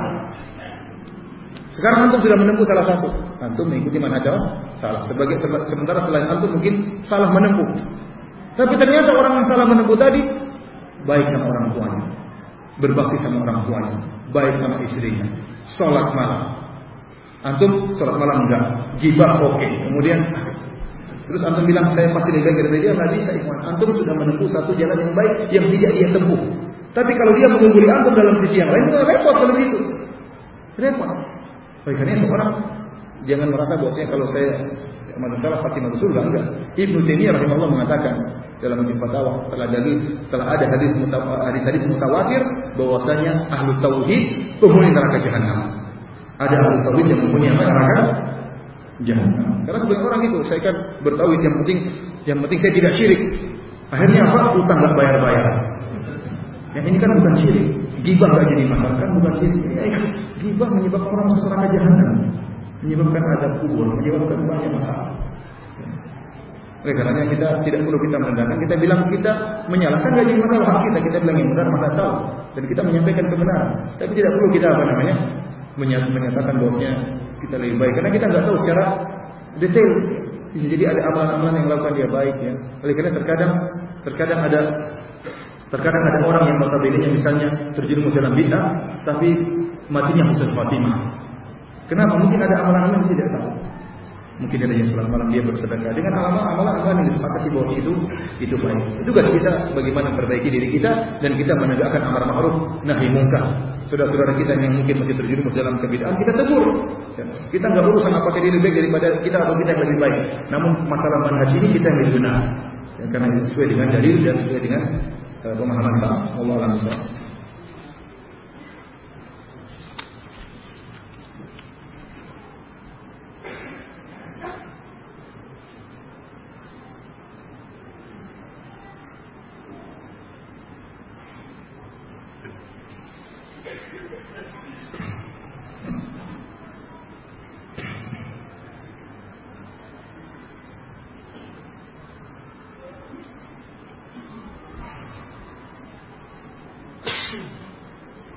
Bolehkah membayar fidyah dengan beras? Berapa jumlahnya per hari?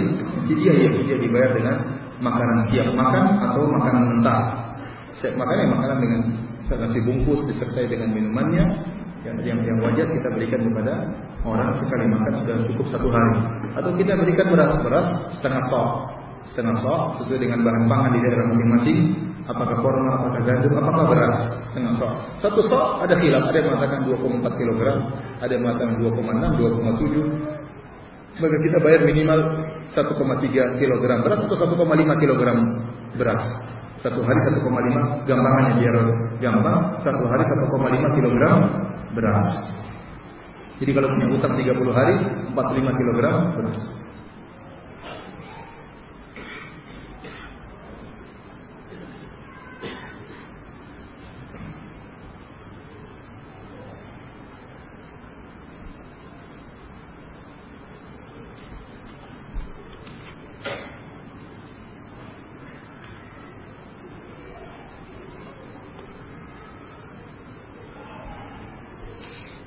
Apakah riwayat yang menyatakan bahwa Hamzah bin Abdul Muttalib suka berburu singa?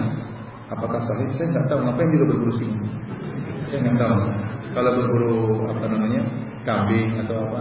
Saya nggak tahu. Apakah kebiasaan orang Arab berburu singa? Ngapain berburu singa? Nggak dimakan juga singanya. Jadi saya sangat ragu dengan riwayat tersebut. Kalau berburu kambing ya mungkin. Kambing juga tidak diburu, datang dipelihara. Kalau berburu singa ngapain?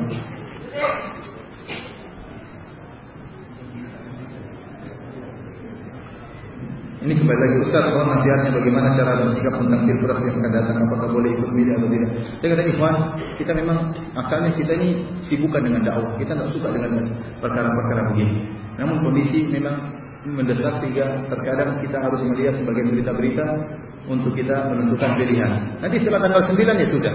Jangan sibuk lagi masalahnya. Kembali seperti jalan yang lalu kita berdakwah dan saya katakan tidak usah ikut-ikutan mencela salah satu dari capres tersebut di media-media umum. Tidak perlu. Kita nggak tahu saya menjadi pertama kita khawatir terjerumus dalam mencela pemerintah karena dua-duanya salah satunya juga adalah seorang yang masih dalam pemerintahan. Yang kedua juga kita khawatir kalau dia naik maka dia akan dendam karena orang-orang seperti terkadang dendam. Dan kita tidak perlu. Kita berdoakan saja semoga yang terbaik siapa pun jadi pemimpinnya. Kita doakan semoga Allah beri hidayah kepadanya. Saya ingatkan kita kita tidak sedang memilih bin Khattab. Tapi kita memilih salah satu yang mudaratnya lebih ringan daripada kedua-duanya. Setelah milih sudah tidur sama istri, nggak usah sibuk lagi. Eh jangan kalau siang jangan malam.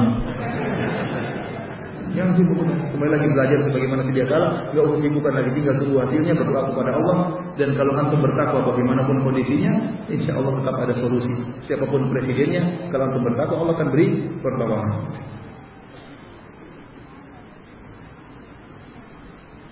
Ustaz, adakah dalil mengenai sholat iftitah dan hal ini mereka lakukan sebelum sholat tarawih? Eh, Allah alam, sholat iftitah tatkala Rasulullah SAW sholat sendiri. Saya nggak tahu kalau sholat tarawih berjamaah. Masing-masing kalau iftitah, kalau iftitahnya dijadikan jamaah ini saya tidak tahu dalilnya. Tapi kalau masing-masing mungkin iftitah sebelum apa namanya tarawih bareng, insya Allah mungkin nggak ada masalah. Tapi kalau iftitahnya bareng-bareng ini yang saya nggak tahu apa dalilnya.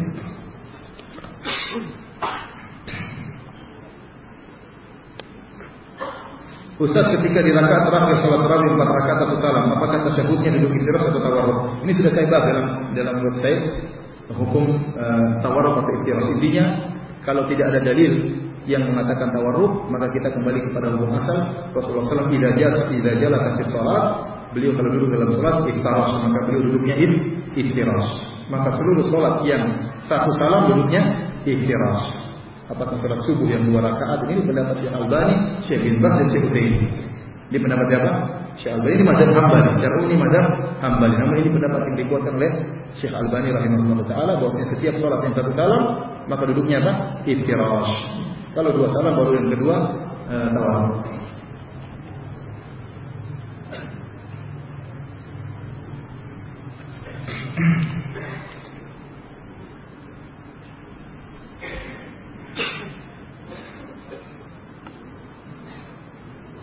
Ustaz bagaimana hukumnya kita ketika kita sholat witir dalam sholat tarawih di belakang imam baca doa kunut dengan mengatakan apa kita juga ikut mengatakan mohon penjelasannya. Uh, kita tahu bahwasanya doa witir dalam kunut disyariatkan dalam Ramadan maupun di luar Ramadan. Yang diriwayatkan dari Umar beliau mulai uh, kunut tatkala setengah Ramadan yang terakhir.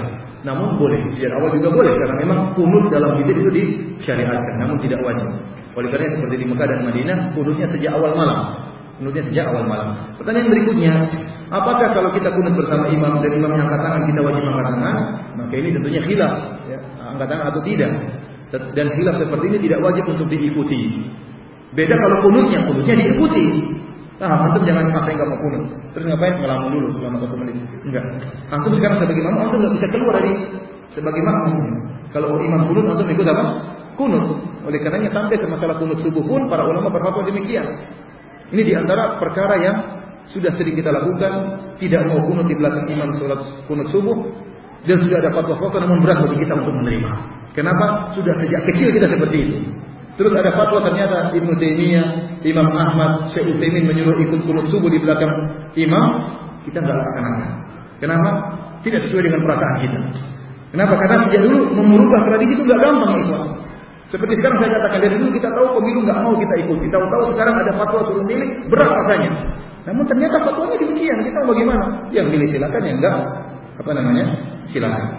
Jadi saya katakan di antara sebagian teman yang saya sudah jelaskan kepada dia, bagaimana saat kalau imam subuh kita ikut kunut saya bilang ikut. Ini fatwa para ulama. Karena ente sekarang sebagai makmum, makmumnya ikut apa? Ikut imam dan ini masalah yang dia kunut subuh, masalah ijtihadiyah, masalah khilafiyah dan dalam hal ini ente ikut imam karena ente yang jadi makmum dan masalahnya masalah istihadiyah, ikut istihad imam. Jadi ini fatwa Imam Ahmad, fatwa Ibnu Taimiyah dan fatwa Syekh Utsaimin. Kecuali kalau nanti jadi keluar dulu dan tidak mungkin nanti keluar satu menit keluar dari ini makmum, nggak mungkin. Oleh karena jelas itu jelas nanti ikut berkunut. Tetapi bagaimana kunutnya, apa katakan atau nggak katakan ini nggak nggak harus ikut. Karena ini tidak berkaitan dengan e, cepat lambatnya ritual. Sampai Ibnu Taimiyah menyebutkan kalau imam duduk misalnya ada duduk istirahat maka makmum berusaha juga untuk duduk istirahat. Kenapa? Berkaitan dengan cepat lambatnya sholat. Ber berkaitan dengan idza kabbara berkaitan dengan urutan dalam sholat. Tapi dalam masalah duduk, duduk istirahat yang jelas ini hukumnya sunnah. Tapi Imam Taimiyah mengatakan kalau imamnya duduk istirahat maka usahakan antum juga duduk istirahat makmum. Tetapi kalau imamnya gerak-gerak jari kita ikut enggak enggak, enggak perlu enggak ada hubungannya. Imamnya gerak-gerak jari kita nggak mesti gerak jari. Atau imamnya nggak gerak jari kita nggak usah nilainya. Ya udah dia mau gerak jari itu bukan urusan kita. Sama seperti kunut. Kita kunut kunut, tapi mau katakan atau enggak itu urusan lain. Tidak harus itu dapat imam. Yang ikut yang diikuti adalah kunutnya.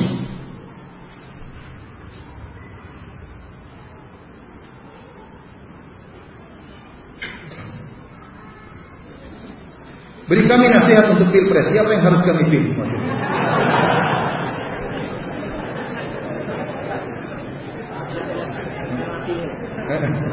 oh? Nah, kalau apa namanya? Aduh, susah kalau begini caranya. Cuma saya saya cuma kasih nasihat saja. Pokoknya kita Muhammadiyah atau bukan, kita harus Ramadan, kita harus berpuasa satu Ramadan. Tidak boleh dua Ramadan.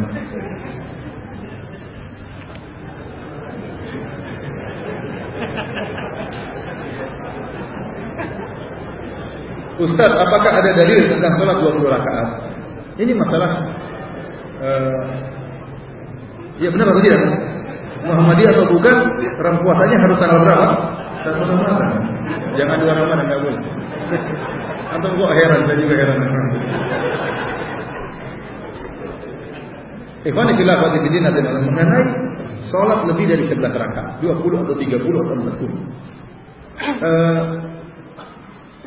Ingat bahwasanya kita ber, beragama dengan manhaj para salaf dengan pemahaman para para salaf. Kalau kita kembali kepada hadis Aisyah, Rasulullah SAW maka yazidu ala ida asyara rakaat fi Ramadan wala ghairi Ramadan. Rasulullah SAW tidak pernah menambah 11 rakaat baik di Ramadan maupun di luar Ramadan. Zahir hadis tersebut seakan-akan lebih dari 11 salah. Zahir hadis tersebut. Tetapi ternyata para ulama salaf tidak memahami demikian. Kenapa? Karena ada hadis yang lain yang menunjukkan itu maksudnya bukan batasan, tetapi yang afdal. Yang afdal sebelah jika panjang dan tumanina sebagaimana Nabi Shallallahu Alaihi Wasallam. Jadi yang membolehkan Nabi dari sebelah rakaat banyak. Dan saya katakan ini manhaj, eh, ini adalah mazhab empat mazhab. Mazhab Hanafi, mazhab Maliki, mazhab Syafi'i, mazhab Hambali semuanya berpendapat salat malam tidak ada batasannya. Sebagaimana salat dia nggak ada batasannya. Antum salat antara antara misalnya jam setelah waktu duha sampai duhur mau 100 rakaat nggak ada yang larang. Salat mutlak nggak jadi masalah. Dan salat malam lebih condong seperti salat mutlak bukan seperti salat rawatib yang ditentukan apa? Yang ditentukan bilangan. Di antara dalil yang menunjukkan bolehnya lebih dari 11 rakaat. Pertama adalah hadis yang diriwayatkan oleh Abu Daud dalam sunannya dari Qais bin Talq bin Ali radhiyallahu anhu yang hadis ini disahihkan oleh Syekh Al-Albani rahimahullah. Kata Qais bin Talq bin Ali, Zarona Talq bin Ali. Ayah kami Talq bin Ali radhiyallahu anhu sahabat menziarahi kami di satu fi yaumin Ramadan, satu hari di bulan Ramadan. Fa'amsa indana wa aftara indana wa shalla bina tilkal lailata wa awtara bina.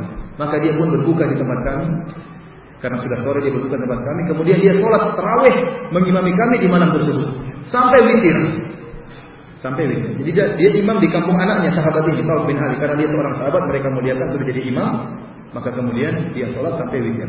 Suman hadar ila masjid. Kemudian dia pulang ke kampung kampungnya dia sendiri. Ternyata orang-orang kampungnya sedang menunggu dia jadi apa? Imam. Karena dulu nggak ada SMS kasih tahu, eh, saya sudah sholat ini atau WhatsApp nggak ada. Mereka nunggu. Ternyata datanglah dia suruh jadi imam lagi. Maka dia pun sholat sampai selesai. Tak kalah tiba witir, qaddama rajulan, dia suruh orang lain jadi imam. Mereka bertanya, "Apa gerangan enggak mau jadi salat witir?" Dia bilang, "Saya sudah salat tadi witir di mana?" Di kampung anak saya. Sami Rasulullah SAW yaqul, "La witrani fi laila." Aku mendengar Rasulullah SAW bersabda, tidak ada dua witir dalam satu malam. Saya tanya sama dia. Waktu dia imami di ronde pertama di kampung anaknya, kira-kira berapa rakaat? Hanya empat rakaat? Saya rasa enggak lah. Ini zaman tabi'in masa sholatnya cuma empat rakaat. Kalau hanya boleh 11 rakaat maka dia begini bagi dua. Empat sama empat, ya kan? Atau tujuh sama empat kalau nggak boleh bersih. Kemungkinan dia juga sebelas rakaat sini, sebelas rakaat sini juga. Jadi menunjukkan dia dia sendiri sholat lebih dari sebelas rakaat. Jadi ini juga dalil bahwasanya orang yang sudah sholat malam kalau ingin sholat malam lagi setelah witir masih boleh, namun tidak boleh witir lagi. Sebagaimana Talib bin Ali. Dan juga diriwayatkan Nabi SAW pernah 9 rakaat kemudian 2 rakaat. Rasulullah SAW pernah ganjil kemudian apa? Genap. Namun yang lebih afdol witir di akhiran kecuali ada masalah tertentu seperti kasus ini. Akhirnya apa? Dia boleh dia kemungkinan kalau bin Ali sholatnya lebih dari 11 rakaat meskipun tidak disebutkan bilangannya. Namun aneh kalau kita bilang dia bagi dua, empat di sini, empat di sana terlalu jauh. Ini dari yang pertama. Ini sahabat. Dari yang kedua, tentang Nabi SAW sholat tarawih bersama para sahabat. Tatkala lewat tengah malam, selesai sholat tarawih dan witir sudah selesai, sahabat tidak tambah. Saat mengatakan ya Rasulullah, lau nafal tanah baqiyat lailatina hadihi. Ya Rasulullah bagaimana kalau dilanjutkan masih ada tengah malam? Lanjutkan lagi Rasulullah. Rasulullah SAW mengatakan, tidak tidak apa man sholat imam ada yang sholat kutiba lahu qiyamul lail. Barang siapa yang sholat bersama imam sampai selesai dicatat baginya sholat malam sunnah. Sebagian ulama menyatakan ini dari para sahabat tidak memahami batasan. Buktinya sahabat minta tambah. Kalau seandainya tidak boleh dari sebelas, mereka tidak akan berani minta tambah karena aturannya sudah tahu. Mereka tidak memahami harus sebelas rakaat maka mereka minta tambah setelah itu kepada Nabi Sallallahu Alaihi Wasallam. Kemudian hadis yang ketiga yang bolehkan Nabi dari sebelas, hadis Ibnu Umar ini yang datang dalam riwayat Nasai yang bertanya adalah orang Arab Badui. Dia mengatakan, "Ya Rasulullah, kaifa salatul lail?" Wahai Rasulullah, bagaimana salat malam? Yang bisa kita pastikan orang Arab Badui ini tidak tahu bagaimana salat malam Nabi. Kalau salat malamnya tidak tahu bagaimana lagi dengan jumlahnya, dia lebih, lebih tidak tahu lagi. Maka dia bertanya dengan pertanyaan umum, bagaimana cara salat malam? Dan ingat, hadis tadi tentang salat malam Nabi yang riwayatkan istri-istri Nabi. Artinya dalam rumah. Bagaimana Arab ini kemudian tahu apa tentang sholat malam Nabi. Artinya dia tidak tahu dia orang Arab Badui datang Rasulullah bagaimana sholat malam. Rasulullah jawabnya dengan mutlak. Sholatul lail matna matna. Sholat malam dua rakaat dua rakaat. Jika kalian kau takut subuh maka witir satu rakaat. Kata para ulama yang dipahami oleh seluruh ulama bahwasanya boleh dua rakaat dua rakaat tanpa batas sampai subuh. Oleh karena Ibnu Taimiyah rahimahullah mengatakan barang siapa menyangka lebih dari sebelas tidak boleh, fakat akhfaq maka dia telah salah. Maka dia benar. Ini kita bicara dan demikianlah pengamalan salaf. Maka sampai ditulis sebuah buku salaf dari dulu sampai sekarang boleh dari boleh dari apa? Sebelah rakaat. Dan saya tidak menemukan Allah alam saya tidak menemukan adanya ulama salaf yang melarang lebih dari sebelas. Adapun Imam Malik yang disebut oleh sebagian ulama bahwa Imam Malik membenci atau heran dengan yang 20 rakaat, maka riwayat tersebut pertama kesahihannya masih perlu dipertanyakan karena ada rawi yang majhul dari Imam Malik. Yang kedua, riwayat masyhur dari Imam Malik dia membolehkan sholat 30 rakaat maupun 40 rakaat. Dia membolehkan. Yang masyhur dari Imam. Yang kedua yang di, yang, yang yang kita dapati ulama yang tidak membolehkan lebih dari 11 rakaat adalah Al-Amir As-San'ani dalam kitabnya Subul Salam. Dan itu ulama mutaakhirin di abad ke-11. Bukan dari ulama salaf. Ulama salaf tidak ada yang diriwayatkan bahwasanya mereka melarang lebih dari 11 rakaat dan kita berpemahaman dengan pemahaman para salaf. Allah alam saya katakan ini masalah khilafiyah namun e, lebih condong boleh lebih dari 11 rakaat ini dipraktekkan di Masjid Nabawi. Kalau 10 malam terakhir sholatnya 33 rakaat. 33 rakaat.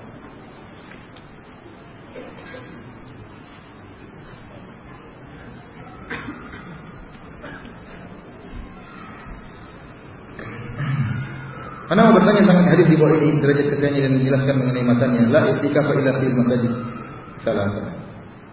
Tidak ada itikaf kecuali di masjid tiga masjid. Ya. Uh, memang ada pendapat ulama mengatakan tidak boleh itikaf kecuali di tiga masjid. Allah yang jumhur ulama mengatakan boleh karena Allah mengikhlaskan kata Allah Subhanahu wa taala wala tubashiruhunna wa antum aqifuna fil masajid dan janganlah kalian berhubungan istri-istri kalian sementara kalian sedang iktikaf di masjid-masjid. Dan ini lafal jamak memberikan kaidah keumuman mencakup seluruh masjid. Adapun hadis ini tidak ada iktikaf kecuali tiga masjid, artinya tidak ada iktikaf yang lebih afdal kecuali di, di tiga masjid. Ini masalah khilafiyah yang memandang e, tidak boleh kecuali tiga masjid silakan. Namun jumhur ulama ulama mengatakan maksudnya tidak ada iktikaf yang lebih afdal kecuali di tiga masjid. Adapun masjid-masjid yang lain boleh iktikaf. Ya. Karena sebagaimana seorang uh, itikaf di Masjid Nabawi dan kaum muslimin di dunia banyak. Banyak dan mereka juga butuh ibadah sebagaimana di malam-malam hari yang terakhir. Kalau kita membatasi itikaf hanya tiga masjid sulit bagi mereka untuk melaksanakan itikaf padahal itu adalah ibadah yang mulia. Allah alam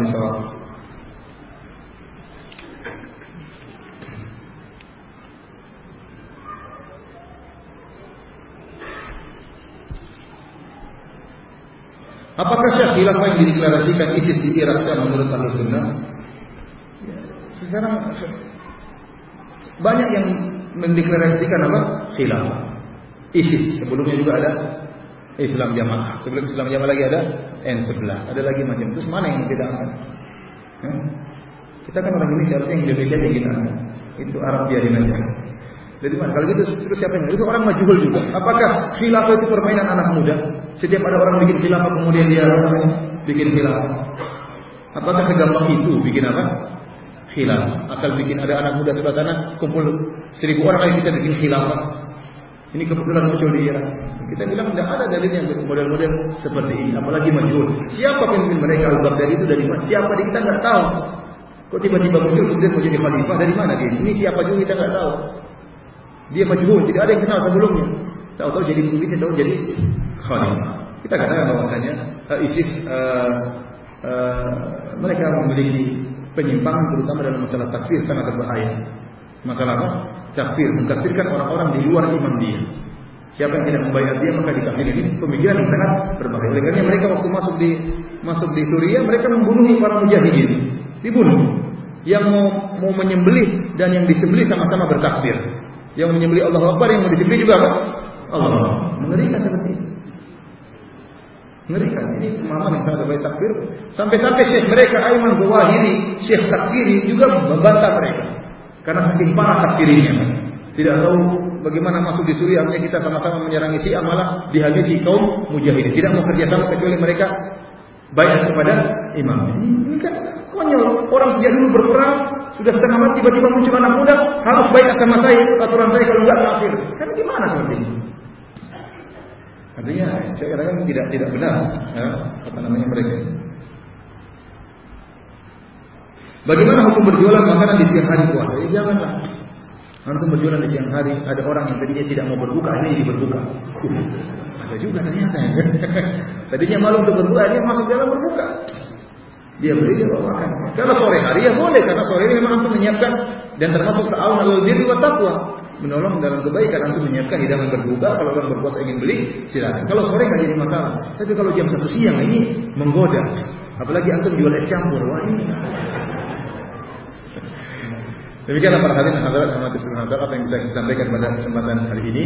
Ingat bahwasanya uh, seorang harus berlapang dada. Ada masalah-masalah masalah fikih, apalagi masalah furu bukan masalah usul. Ada khilaf, maka kita dada menghormati yang lainnya jangan saling mencela. Toh yang menyelisih kita juga guru-guru kita. Oleh kita menghargai dan saling menghormati di antara kita dan tidak perlu apa bontok-bontokan. Oh itu ustaz Nawur, oh itu salah yang benar tidak perlu. Tidak perlu. Toh ini masalah khilafiyah. Allah taala bisawab. Demikian saja wabillahi taufiq. Assalamualaikum warahmatullahi wabarakatuh.